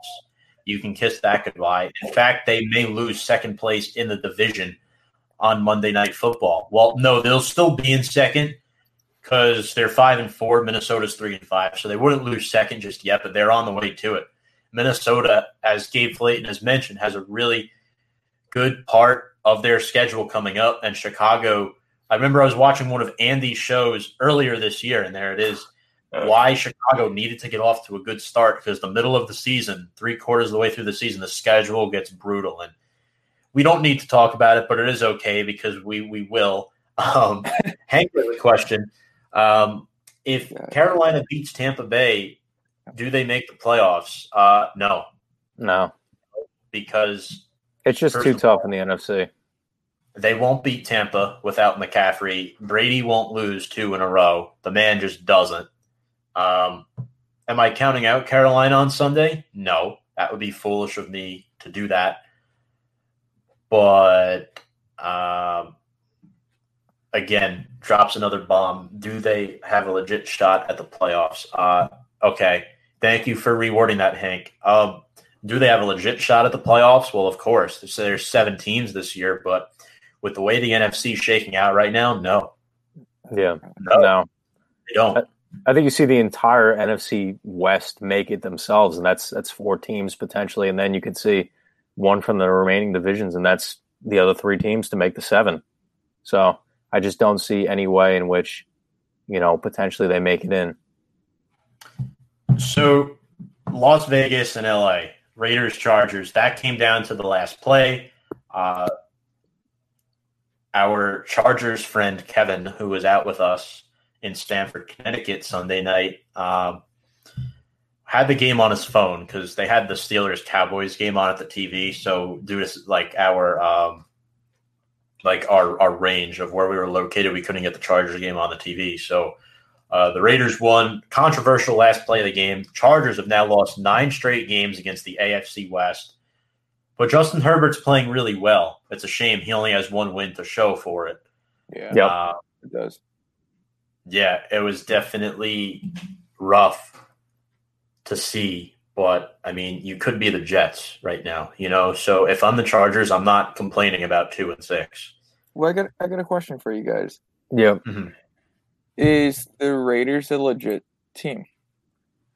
I think the Raiders are that middle of the pack team that we've seen compete with competition that is on their same level. But in terms of playing competition that's better than them, they just don't seem to have that. They played Tampa, they got smacked around. They did they did beat the Chiefs at Arrowhead. Yeah, People right. forget about that, which is huge. But then they keep games like this just way too close for comfort. Like this is a Chargers team that has struggled all year, and then again, a, not a controversial call, but a, a little bit of a bobble by Donald Parham in the end zone, and you're sitting there with a loss at the end of the day to a Chargers team whose previous wins were to the Cincinnati Bengals come week one, which was Joe Burrow's first NFL start off a missed field goal and Yep. one other game. So that's nothing to toot your horn about either. Right. I think they could go eight and eight, nine and seven this year. I think that's where they stand as far as I'm concerned. Maybe a playoff team, maybe that 17 that does get in in an extended playoffs, considering they're in the AFC. I could definitely see that happening, but uh, we'll see. That, that's where I stand on them. Yeah, I agree. Uh, I think the Raiders, honestly, I'm going to come out and say it. The Raiders will make the playoffs. Yeah, They they will. They'll probably get the seventh seed yeah, uh, with the way things are looking right now. Because you'll get Pittsburgh and Baltimore out of the AFC North. I don't think Cle- I don't think Cleveland's going to make it. no, it's gonna Uh, be too they- hard now. I think it's going to be too hard for them to make it. Just looking at their schedule, I don't like uh, their their schedule. To be honest with you, I mean, I think they'll win this weekend. Uh, I believe they're playing the, the Texans, but uh, possibly without David Johnson, who's battling a concussion. So, but the schedule gets hard for them. You look at a team like Miami, you have to consider now they beat the Cardinals on the road this past weekend, 34 31 uh, won four straight games for the first time since 2016. Again, James, congratulations for getting this correct. I don't know how you do it. Does it every week? Yep. What- what Every went- week. I- Take me through your brain and what Take me what through. were you thinking when you picked this game? It's like So my brain is very interesting. Okay, no, no. All right. it's like, I- it's to like you- it's like going to Disneyland. to, to, to take you through this game is I look at it this way: you got Tua, and you got Kyler Murray, right? Yeah. So you got two young quarterbacks, two very mobile quarterbacks. Quarterbacks Yes. can move around without a problem. I knew it was going to be a very close game. Um, Miami was at Arizona. So I really didn't take any of that in consideration, only because there's really no fans much anywhere right now. So I'm like, I, I don't even put that factor in. Um, I think this game. I think this game was at the Hard Rock, right? If I'm mistaken, and Miami does have fans. I could be wrong, but I'm Miami at Arizona. It was at It's Arizona. it was at Arizona. My bad. So no matter what, eh, eh, I just put that. Even if they have fans, it's not capacity. Whatever.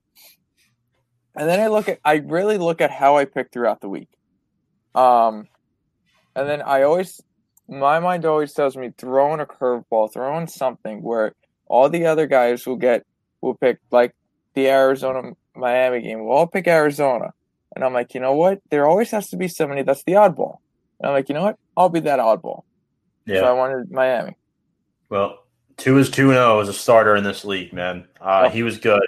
Two touchdowns. Kyler Murray had four, three of them through the air, one on the ground. But uh, this Dolphins team is impressive. I think a lot of people are comparing uh, the Giants. Well, so a lot of people are expecting Joe Judge and the Giants rebuild to be something similar to Miami's, with how all of a sudden we're sitting there. Miami's five and three like whoa wait a minute like you shouldn't be this good so soon. But remember that the afc east is not good this year. You have the winless jets and then you have new england who's not the same team. So i believe miami still has to play both of them again. So i'm not even so sure, certain if they've played new england yet. I think they did in week one and then lost. But anyway besides the point uh, they're a good team. They could vie for a wild card spot. Do they get in? I don't think so, but you never know. There's a lot of uh, moving parts because right now I think the Colts and the Ravens have two of the wild card spots locked, and and then the other will probably go to the Raiders. I don't think the Dolphins and the Browns are good enough yet to hold on uh, with such young head coaches. I think Jon Gruden's a guy that's been there, done that, and you know Hank and Andrew just brought it up. Darren Waller is a beast. He's a big part of their offense, and Josh Jacobs as well. Uh, he is legit for Las Vegas, and their O line is decent.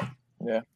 Uh, and another team in the AFC we haven't talked about yet is Pittsburgh. 8 0 for the first time ever. The Cowboys led by 10. And again, my friend Dom, who we were out, we were we were out with on Sunday, is a Steelers fan. So he's sitting there, he's like, you know, Pittsburgh always plays down. And of course they're playing Garrett Gilbert, who nobody knows about. Uh, but then Pittsburgh had the 15 nothing shutout in the fourth quarter. Uh, thoughts on this game and Garrett Gilbert? Best game of the week. It, it really was. To, to be quite honest with you, it really was. That you know, should have maybe with been the the Sunday exception night game. with with the exception of the um the Arizona Miami game. This was such an intriguing game from start to finish. I mean, analyst, everybody, we. I mean, this was my lock for this week, and I almost lost that. And that that would have that would have killed me. That would have emotionally killed me if the Steelers lost to Gal- Garrett Gilbert, who's been in the league for nine years, I believe now, and only just got his first NFL start. I, it's just unbelievable the the game in which they had, and it came down to the wire too. I believe he threw a game. The game clinching play was when Minkah Fitzpatrick, I believe, intercepted the ball in the end zone, and uh, the Cowboys turned it over. I mean, it came down to the wire. They kept it close throughout the entirety of the game. But definitely Yeah. something to build upon if you're a Cowboys uh, fan and player. Um, it might be something for Pittsburgh fans to watch, only because the Cowboys is, is banged up in many positions throughout their offense and defense. that you really weren't able to stomp all over them. Like Mm. probably a lot of us was expecting an eight, seven and 0, 8 and 0 team to go in and spot stomp over. Uh, what is it? A sixth string quarterback, whatever it comes out to be now. pretty Um, much. I also, you also have to now look at too because I think earlier in the week, uh, Roethlisberger was put on the COVID IR list. yeah. So that's going to hurt your chances down at least this week. Yeah, potentially. I know they play the Bengals, which shouldn't be too tough of a matchup, but I expect them to play. Usually, they uh, the players they keep on that list are only like four or five days on Or they're- there, so yeah. they should be fine. Let's uh, move on to Tampa and New Orleans. The Saints won 38 to 3. Brady throws three picks in a game for the first time since 2011. We're not going to talk about this for too long because we covered it earlier, but uh, Brees now leads in touchdown passes and all time passing yards as well over Brady, creating a little bit of distance. But Uh, my biggest thing is Antonio Brown made his debut. He was he was pretty good, three catches, 31 yards, but the Bucks only ran the ball four times the entire game. Uh, that's not including the two Blaine Gabbert kneel downs at the end. That would total six, but four running plays. What happened? I think they just got down way too much, way too quick. They got di- they got down, and also they they're now right now in my mind is a pass heavy offense. Look Yeah. how you, look who you got as wide receiver and tight end. Yeah. I mean, that's the reality of the situation. But the reason why they didn't run the ball is because you're not going to overcome a 28 to 0 lead with running the football. It just It's just Right. not going to happen. Hundred percent. It takes you out of your game, and that's what Tampa Bay likes to do: establish a run. Uh, you know, give Brady time in the pocket to deliver the, the football, and New Orleans wins. Shocks a lot of people this week, improves to six and two. Their defense was fantastic, and if you're looking for a fantasy defense this week, you might want to pick them up. I did it. You should too. I did it. So, yeah, uh, you did it in our league, and I did it in my league with James. So, but anyway, let's move on to the Giants. So, this is the fun part, folks. Stay tuned because we are about to reveal the second part of Kyle Russo's punishment in moments. Oh Uh, the Giants beated the Foreskins 23 to 20. They sweep Washington this year, winning both matchups. Daniel Jones now 4 0 against Washington, despite being 1 and 16 against the rest of the league. But there were some doubts, as James, if you could just remove the uh, the screen share there got you. there were some doubts heading into this game about the New York football giants. And uh, here's a look. I don't see the Giants beating this team again. I think Ron Rivera, second time around, gets the W for the Washington football team. Not a high scoring game. I, I could see a, let's say a 24 14 type of game in Washington's favor. Can you explain that to us, please? I should have known second time around that this is the only team that Daniel Jones is capable of beating. So why not pick them and roll with them? But let me tell you something as, as we get into deeper with this game. Actually, know what? Let me throw it back to you and then we'll get into it. But can I explain myself there? No, I can't. Uh, the Washington uh, football team just makes it possible. That, that's what they do. Turning the football over five times, they just make it possible. Did you like my creativity at least? I did. I got a little bit confused. I'm like, what? I, I'm not talking right now. I hear my voice, and I'm like, oh, you cut it from the audio last week. Yeah, I appreciate it. The dedication and hard work into into too, making right? me look like a fool, but it's it's all good. It's all good. It's all uh it's all fun. But uh can I explain myself? I should have known better. Like you said, uh, four and zero against the Washington football team, one and sixteen against everybody else. Both of Kyle Russo's punishments have been Washington football team related. In fact, it took until Sunday morning, not even morning, afternoon at 12:15 p.m. for me to convince you to pick the Giants, and it was, was a all bad off of a week. fluke. It was a bad week for picking upsets. There wasn't many. Uh, well, it turned out to be there was a lot of upsets, but it didn't look like that come the uh, middle of the week that it was going to happen as much. You know, Tampa getting Yeah. beat up, Chargers losing, Arizona losing, Seattle losing. Turned out to be a pretty good week for the upset. So let's talk about this game. The Giants defense, as you mentioned, guys, uh, always well, they won the turnover battle five nothing, and more importantly, Daniel Jones did not turn the ball over for the first time this season. Yay! And Daniel Jones, fun fact, had the third best passing grade in the entire NFL with a clean pocket this week and only had one incompletion in the entire second half.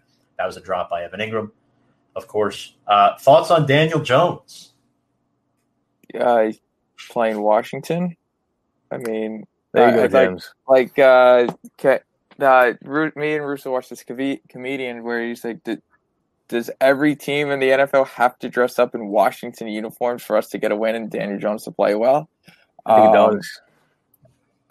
think that it was something good to see. I would like to see them do it this week and weeks prior. Um, Yeah. I know we did talk about it was going to probably take around this this long to see the offensive line gel because they're all new to e- with each other. Uh, we all we thought we had a Bart we we thought we had Barkley in there for the whole season. We don't. So I think that took a little while. Gallman seems like he's our uh, he's our number one, which he's been looking pretty good. Um, so I, it, if that pocket stays as clean as it did on Sunday, um, we're heading in the right direction. If it's not, it's because we played the Washington football team. There you go. As well said. Well said. I mean, listen, this is the Washington football team. There's no accomplishment here. James, you remember my analogy before uh before we got on. The yep. Giants are like the Giants are like when you're in kindergarten and you have a class of 20 and the it's a race and you're and the first 15 kids to complete the race get trophies. and and the Giants are that bottom 5 at the end of it that just barely competed you know, uh, the one kid stops over because he hears the ice cream truck. That's the Giants.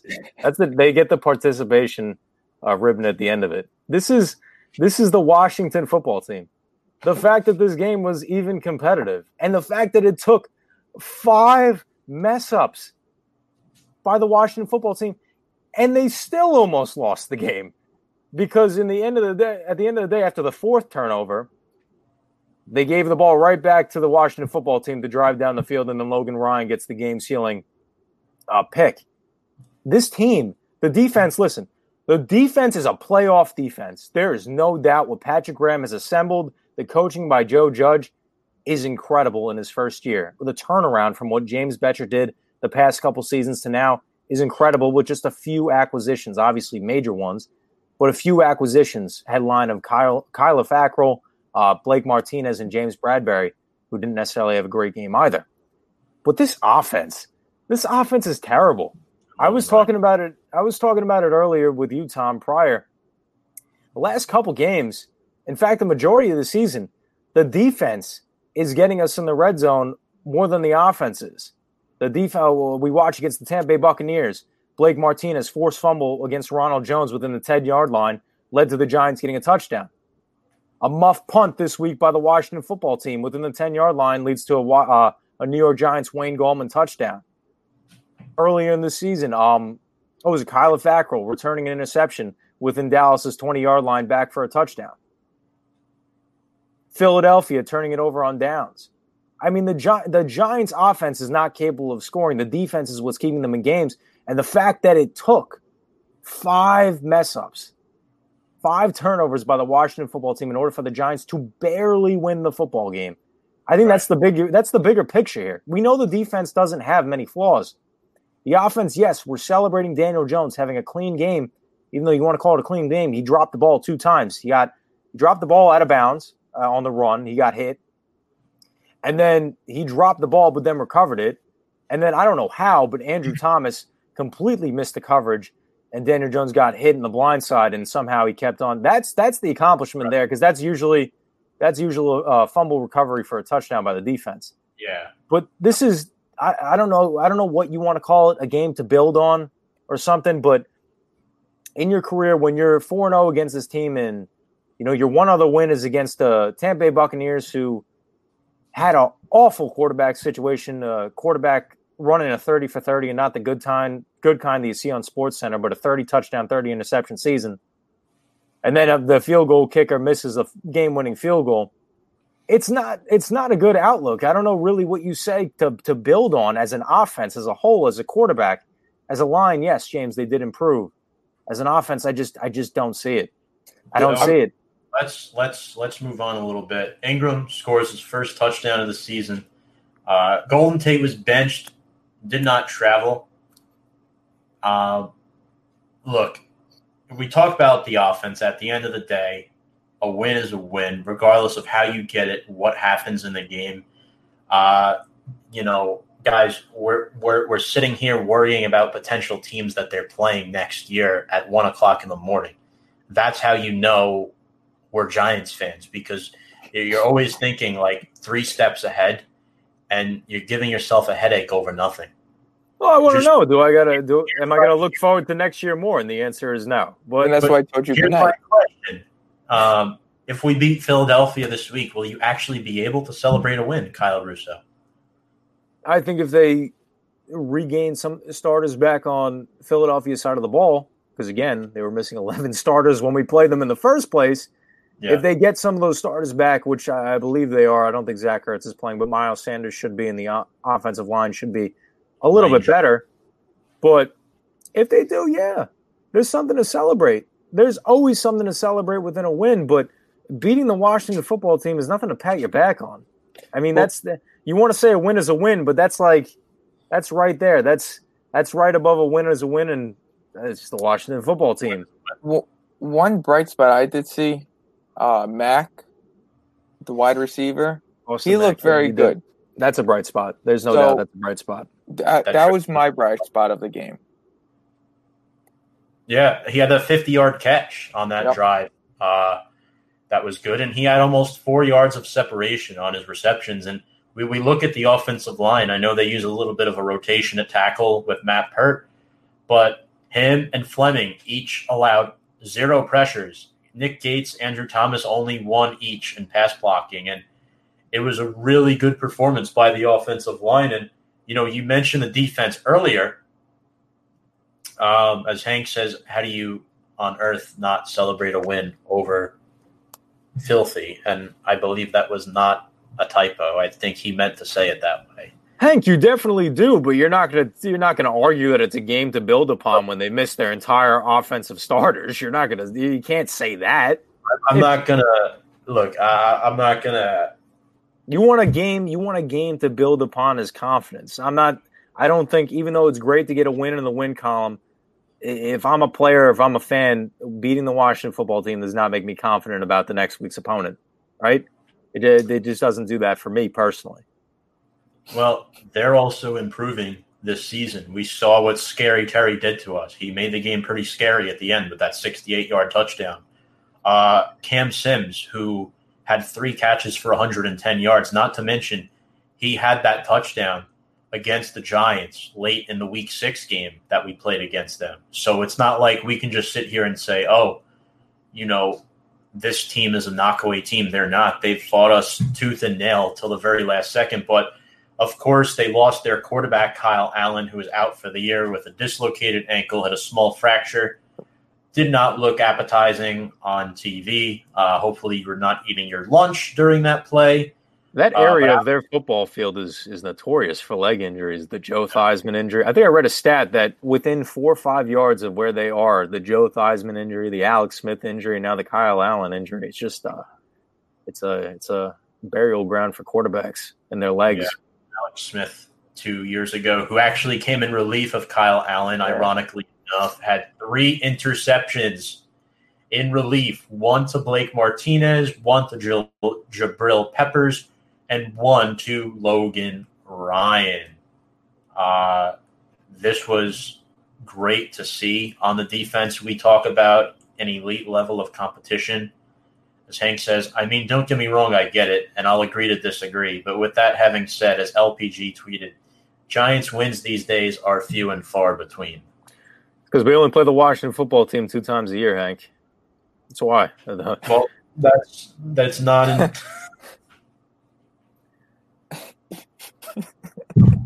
Russo, I can't take you seriously with the sunglasses and the, and the jacket on sometimes. They beat the Dolphins last year. Remember that. That was our fourth win. Where Ryan Fitzpatrick was the leading rusher. And where e- Eli Manning came and balled out, remember? against the Miami Dolphins.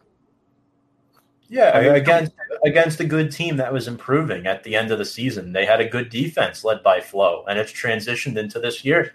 Their Yeah. defense is really good. I know they added pieces in free agency in the draft, but I mean, come on, you got to give Eli. All right, well, we're not going to get into an Eli Manning debate with 15 minutes left in the show, but a- anyway, uh, Save that for next time. You know, maybe it'll be. A, special teams was great too. Graham Gano won NFC Special Teams Player of the Week. The special teams actually forced a fumble. It wasn't all just the defense. The special teams did force one as well. Uh, Cam Brown utilized in a Canadian style formation as the third gunner on a punt by Riley Dixon, forcing the fumble, setting up the offense in great field position. We give the defense a lot of credit, but we don't give the special teams enough credit, guys. How No. good is this special teams? In my opinion, it is easily top 10 in this league. Oh yeah, Yeah. Absolutely. Between Riley Dixon, the punter, and then the whole special teams crew, they've been fantastic. There's no doubt about it. In terms of fielding position for opponents, I mean, the Giants have done an excellent job of that. And Joe Judge has brought that mentality and that coaching format over from New England to the Giants very, very smoothly. Very impressive. So, James, I want to get to you here. We look ahead, week 10, Philadelphia. This was a team we have not beaten since we were both in college. So it's been a while. 2016. Uh, the three, four, and one Philadelphia Eagles. That tie just bothers me. It's annoying. Uh, look, we've lost eight straight to them. Philadelphia is a healthier team now. Uh, the Giants still don't have pieces on defense. We just waived Corey Ballentine yesterday. He was claimed by the Jets, so he didn't move very far. Tae Crowder, Oshane Ximines, and Xavier McKinney are, are still out. What are your expectations for this game? And make prediction if you want. Um, I expect it to be pretty much what we saw in the in the first game we played: scrappy, tight, and frustrating at times for us Giant fans, and probably Well for said. for you Eagle fans out there that's listening, um, as well. Only because this division is just so bad that it's hard sometimes to figure out. But I am going to go with the Giants. I, I think I put them on my quick picks. I don't even remember at this point. But I'm going to go with the Giants. Um, 24 21, another close game like we've seen in the last few weeks. Um, the Eagles did get healthy, but I think the Giants will build off of this. At least I hope. Um, especially the offense will build off. I I expect, I expect, and you guys should expect Mack to be a bigger part in this offense this week. Even though they did say Golden Tate is traveling with the team or is going to be starting with the team, I still don't have full confidence in how much snaps he snaps he will get. Right. That's my pick. Kyle Russo, you were next. Make that nine straight. Should I Uh, even ask you? Yeah. Made that nine straight. Uh, Philadelphia would start us back. Boston Scott did a great job the first time around, but I think that Miles Sanders has got it under control. He's going to have an offensive line now of Carson Wentz. I'm going to see this. I think he's going to put up a 30 piece. I think he's going to put up a 30 piece, and I see the Giants scoring around 17 points in this game. Let's see what You just gave the defense all the credit in the world. Said Patrick Graham, this this is a playoff defense, and you're going to give up 30 points to the Philadelphia Eagles. Because the one thing, the defense has been great, but the offense has been so bad that they can't stay on the field, and the defense has always gotten gassed late in games, and that's why the Giants haven't been able to close out. That's that's the reality of the situation. Am I am I wrong when I say that? You haven't been proven wrong yet. No, I'm saying does the defense not get gassed late in games because the offense can't stay out on the field? Oh, 100%. Well, That's yeah. the reality. They do, but I'm going to go with the Giants. I have them winning 26 to 23. If you remember um, correctly, the Giants only lost by one point in their Yeah. Week Seven matchup in Philadelphia. Uh, I personally think that the Giants are going to have a much better game offensively. Remember, the Eagles have the fifth best defense in the National Football League. They are not a turnaround defense at all, and Brandon Graham. Fletcher Cox. They have a good nose. Derek Barnett on that defensive line. If Nate Gerry is healthy, he's a good linebacker for them. Alex Singleton as well. And then Darius Slay in that secondary takes Darius Slayton out of the offense. So James is right. It could open up, you know, a cushion for a player like Austin Mack. So it's going to come down to how many mistakes the Giants make compared to the Eagles. Because last time the Giant look, the Giants led 21 to 10 late in the game and they blew the lead because the offense couldn't stay on the field long enough. But now, if they get Devonta Freeman back, the offensive line is a few weeks more mature, which means there's a f- they're a little bit better than they were in Week Seven. Yeah. And I just think that something's got to give. I don't see us losing nine in a row to Philadelphia. Mark it down. Giants 26 23. Um, you know, I would like to spend more time on this, but we are running short. So we should probably move on to the Jets at this time. Oof. They are 0 9. New England beat them 30 to 27 somehow without with they trailed every second of the game and they still won.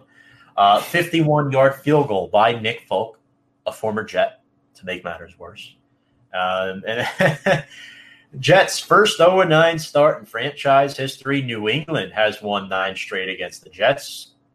They've owned them in their divisional matchups lately. Uh, in 1996, fun fact, the Jets were 0 8 and won their ninth game with a backup quarterback. You may know him by the name of Frank Reich. He is now the coach of the Indianapolis Colts.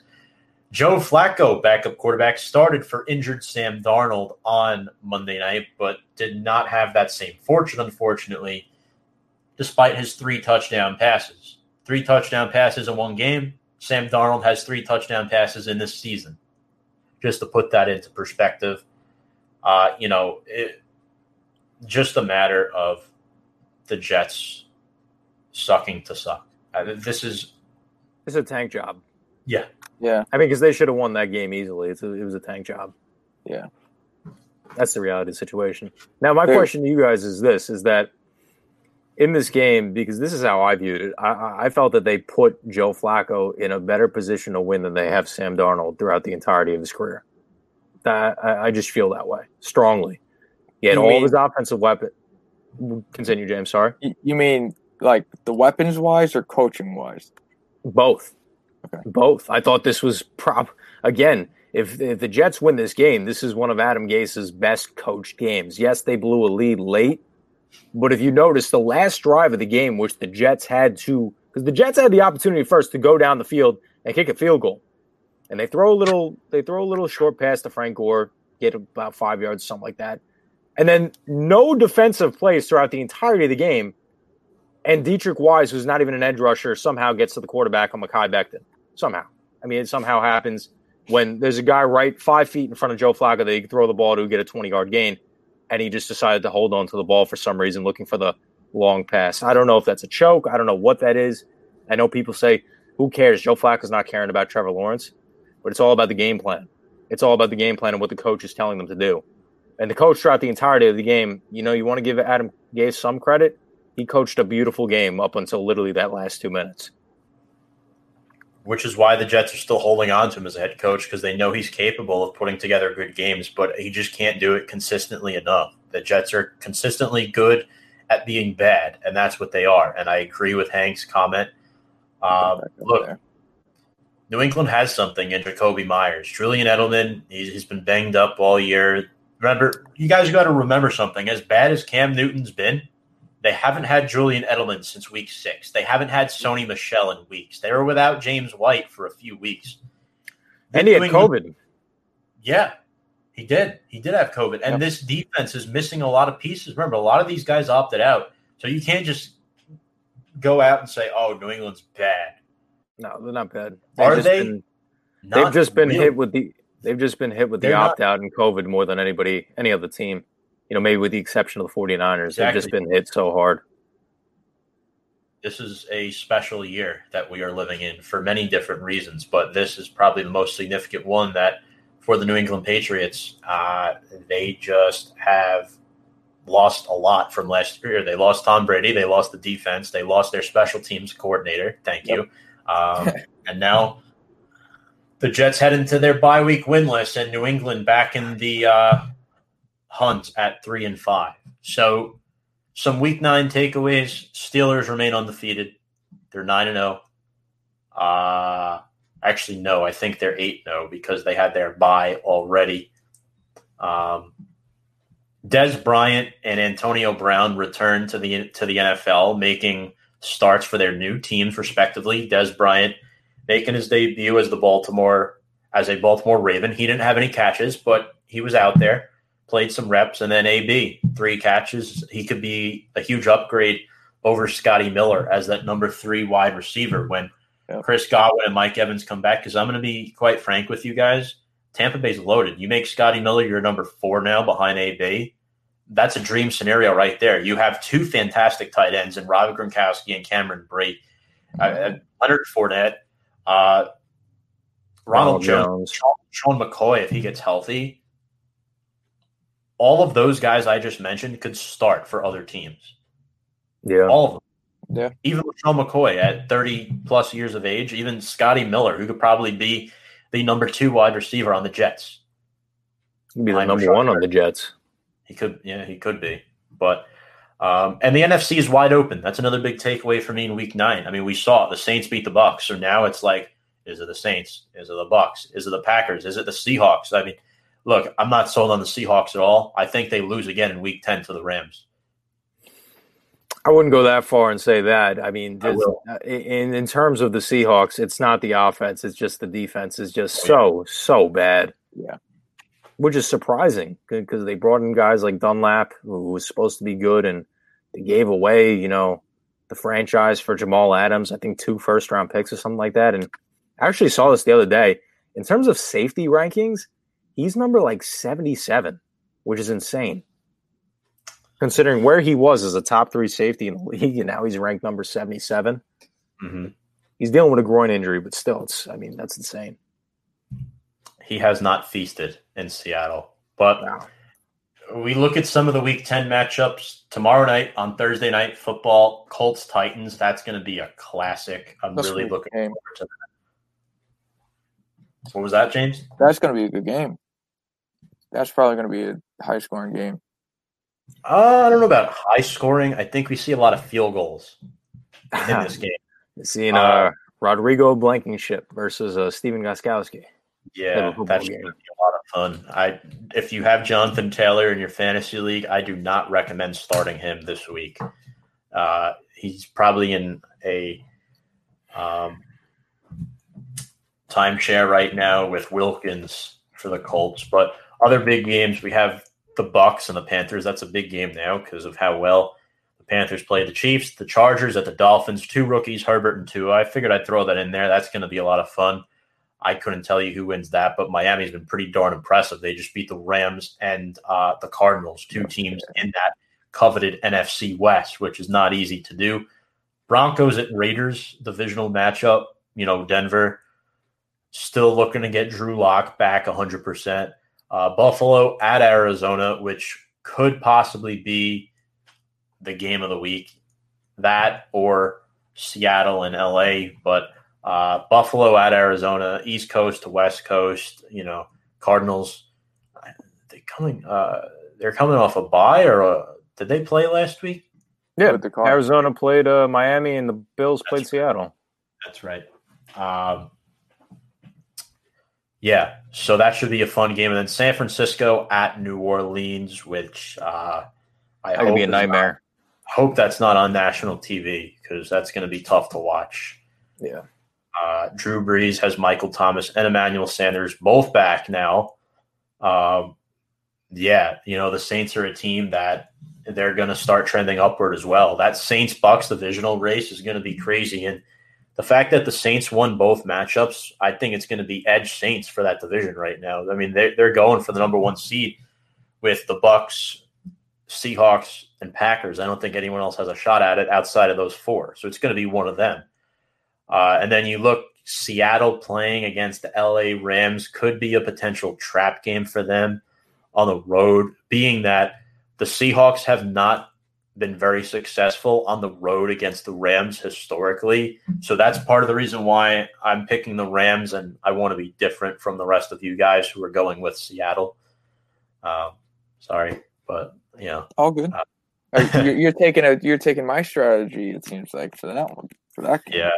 Um, and then before we elaborate, just two more games: Ravens at Pats. Never Should know. be a win. that's Should be a Sunday- win for the Ravens. That's Sunday night's game. Yeah, and then Monday night, Minnesota and Chicago. Uh, the road to the seventh seed for the Vikings begins now. Yeah. Yeah. I mean, I'm telling you, don't be surprised if Minnesota gets in. I'm not going to be. I I wouldn't say I'd be surprised. I mean, they just they started off the they- season.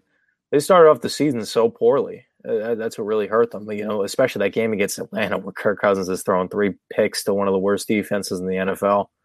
But uh, they could definitely get back in, and no doubt.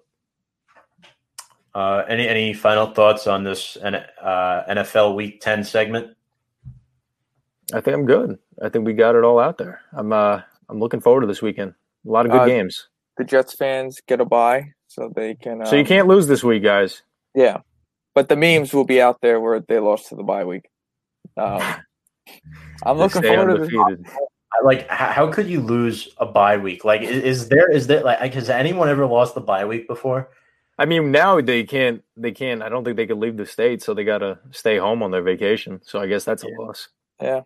Um, so five more minutes here, folks. We're just going to go over some of the MLB awards that have came in out uh, today and the last couple of days.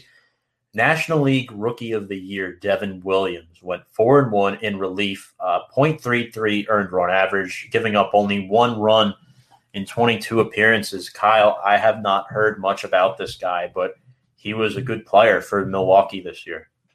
Yeah, I was a little bit surprised. I thought it was going to go to Cronworth. I want to say I was a little surprised that Williams did come out uh, and win that. He definitely had a good season. There's no doubt. But I, I was rolling with uh, I was rolling with Cronworth. I believe he plays for the Pirates. I want to say.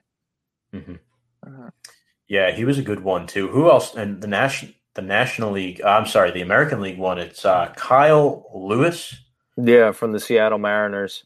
That wasn't that much of a surprise. Um, he should have won it. It went to it went to the right option, in my personal opinion. I mean, 11 homers in Yeah. a 60 game season is not bad for a rookie. Oh yeah. So- and he won it unanimously too. That that was very interesting to read. So, uh, but yeah, rightfully so. I mean, you put up those types of numbers, you're going to succeed. And then uh, Don Mattingly of the Miami Marlins winning National League Manager of the Year, guys, uh, bringing Miami to the playoffs for the first time since 2003. How, how exciting was that to watch Miami in the playoffs? Uh, sorry, James.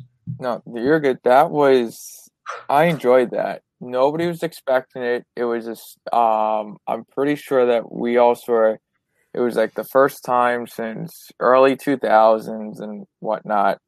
Um and we have to remember he worked with all substitute players in the early part of the season. We have to remember that his whole pretty much starting roster Had COVID. had COVID. So Yeah. for him to use what he had and then got his starters back to make it to the playoffs and make somewhat a little bit of a run, that's some good coaching. Yeah, it is. Best Yankee to never win a ring, but uh, very, very happy for him. Well deserved. Like James said, I know that when we were predicting the MLB playoffs, I know I was hoping that they can continue that streak of uh, not losing in the playoffs and not getting back to the World Series, but making that kind of miracle run once again. Speaking of good coaching, the American League, Kevin Cash wins the American League Manager of the Year award despite the questionable managerial tactics he displayed in game six of the World Series. He takes home the crown for that reward. Bittersweet, but well deserved, no doubt. He was the he was the best coach in the AL in terms of uh, win loss record. So, and again, you know, you bring up that one tidbit about the World Series. I don't blame that all on him. It's it's on him, but I don't blame that all on him. You're going to go against your grit and grind that's been helping you win all year. Just unfortunately didn't pan out that one time. Hank likes the Don Mattingly pick with his Donnie comment there. Baseball. Don baseball. former Yank. Um, yeah, and then the Cy Young Awards were announced tonight. American League, it's Shane Bieber for the Cleveland Indians. Well deserved. I mean, Yeah. In my opinion, he was the best pitcher in all of baseball this Yeah. year. Yeah.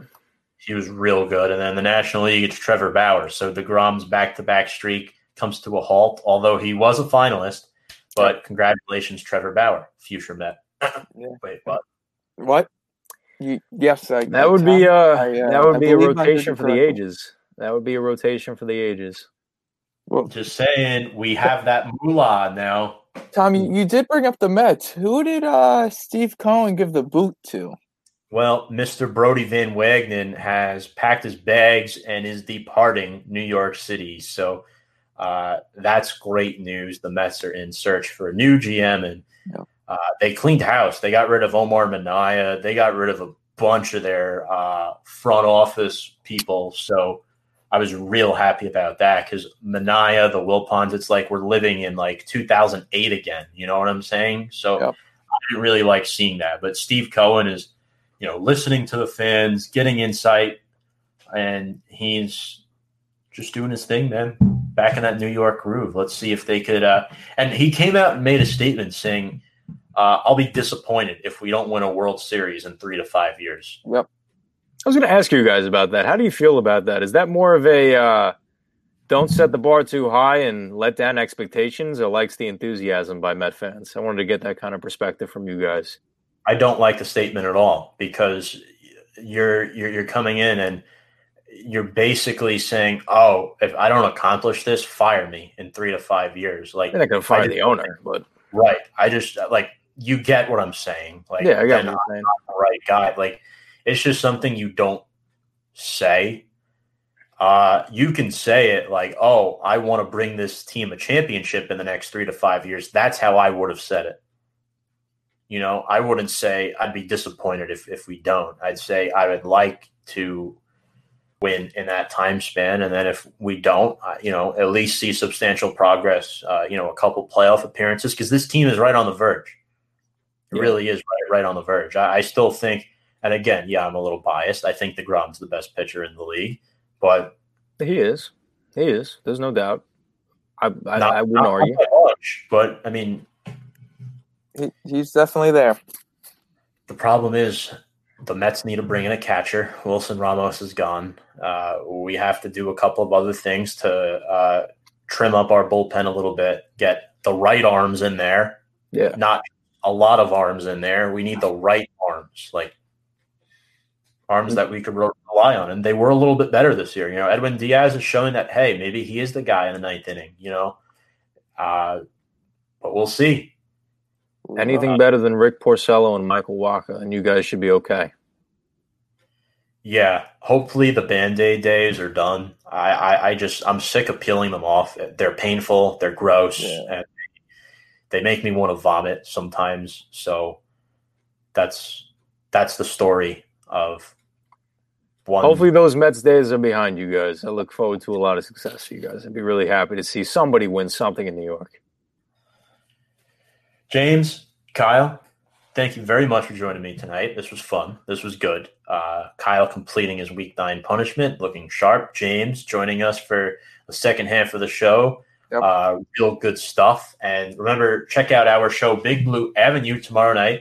It'll be Hank and Dichter and myself, starting at a special time, 6.30 p.m. Oh, we have a double header tonight. This is the first time Tomorrow. Tomorrow.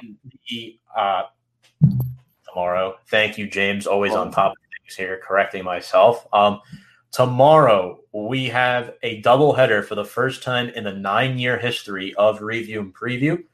It will be started off at 6:30 p.m. with Big Blue Avenue, where myself and Hank and Dichter will recap the Giants' win over the Washington football team and preview a must-win game against the Philadelphia Eagles this Sunday with host of the Entertainia Talking Sports podcast, Chris Guzzo. He is a Giants fan YouTuber, does all things New York sports, Giants, Mets, Knicks, Yanks. You know it. Uh, check out his YouTube channel. He's closing in on 30K subscribers. Smash the like button, give him a follow, shout him out. Uh, and then you can follow his Instagram account as well and Twitter. And then at 8.30 p.m., it'll be the North Pole starring Gabe Fleet. Now, our very own Gabe takes the stage uh, for the second show of the night. He will be interviewing Vikings analyst Stephen B. Uh, and that should be good. And he'll be setting up that Vikings Bears game, talking a little Green Bay and Detroit. So, really looking forward to it. It's going to be a fun night tomorrow. Hope you guys got the coffee out, staying up late. Should be a good one. I'll definitely be tuning in. Yeah. All right, guys, the fun begins. On behalf of James Montefusco and Kyle Russo, I'm your host, Tom Scavetta, saying so long. You've been watching Review and Preview here on Facebook Live. Good night, everybody.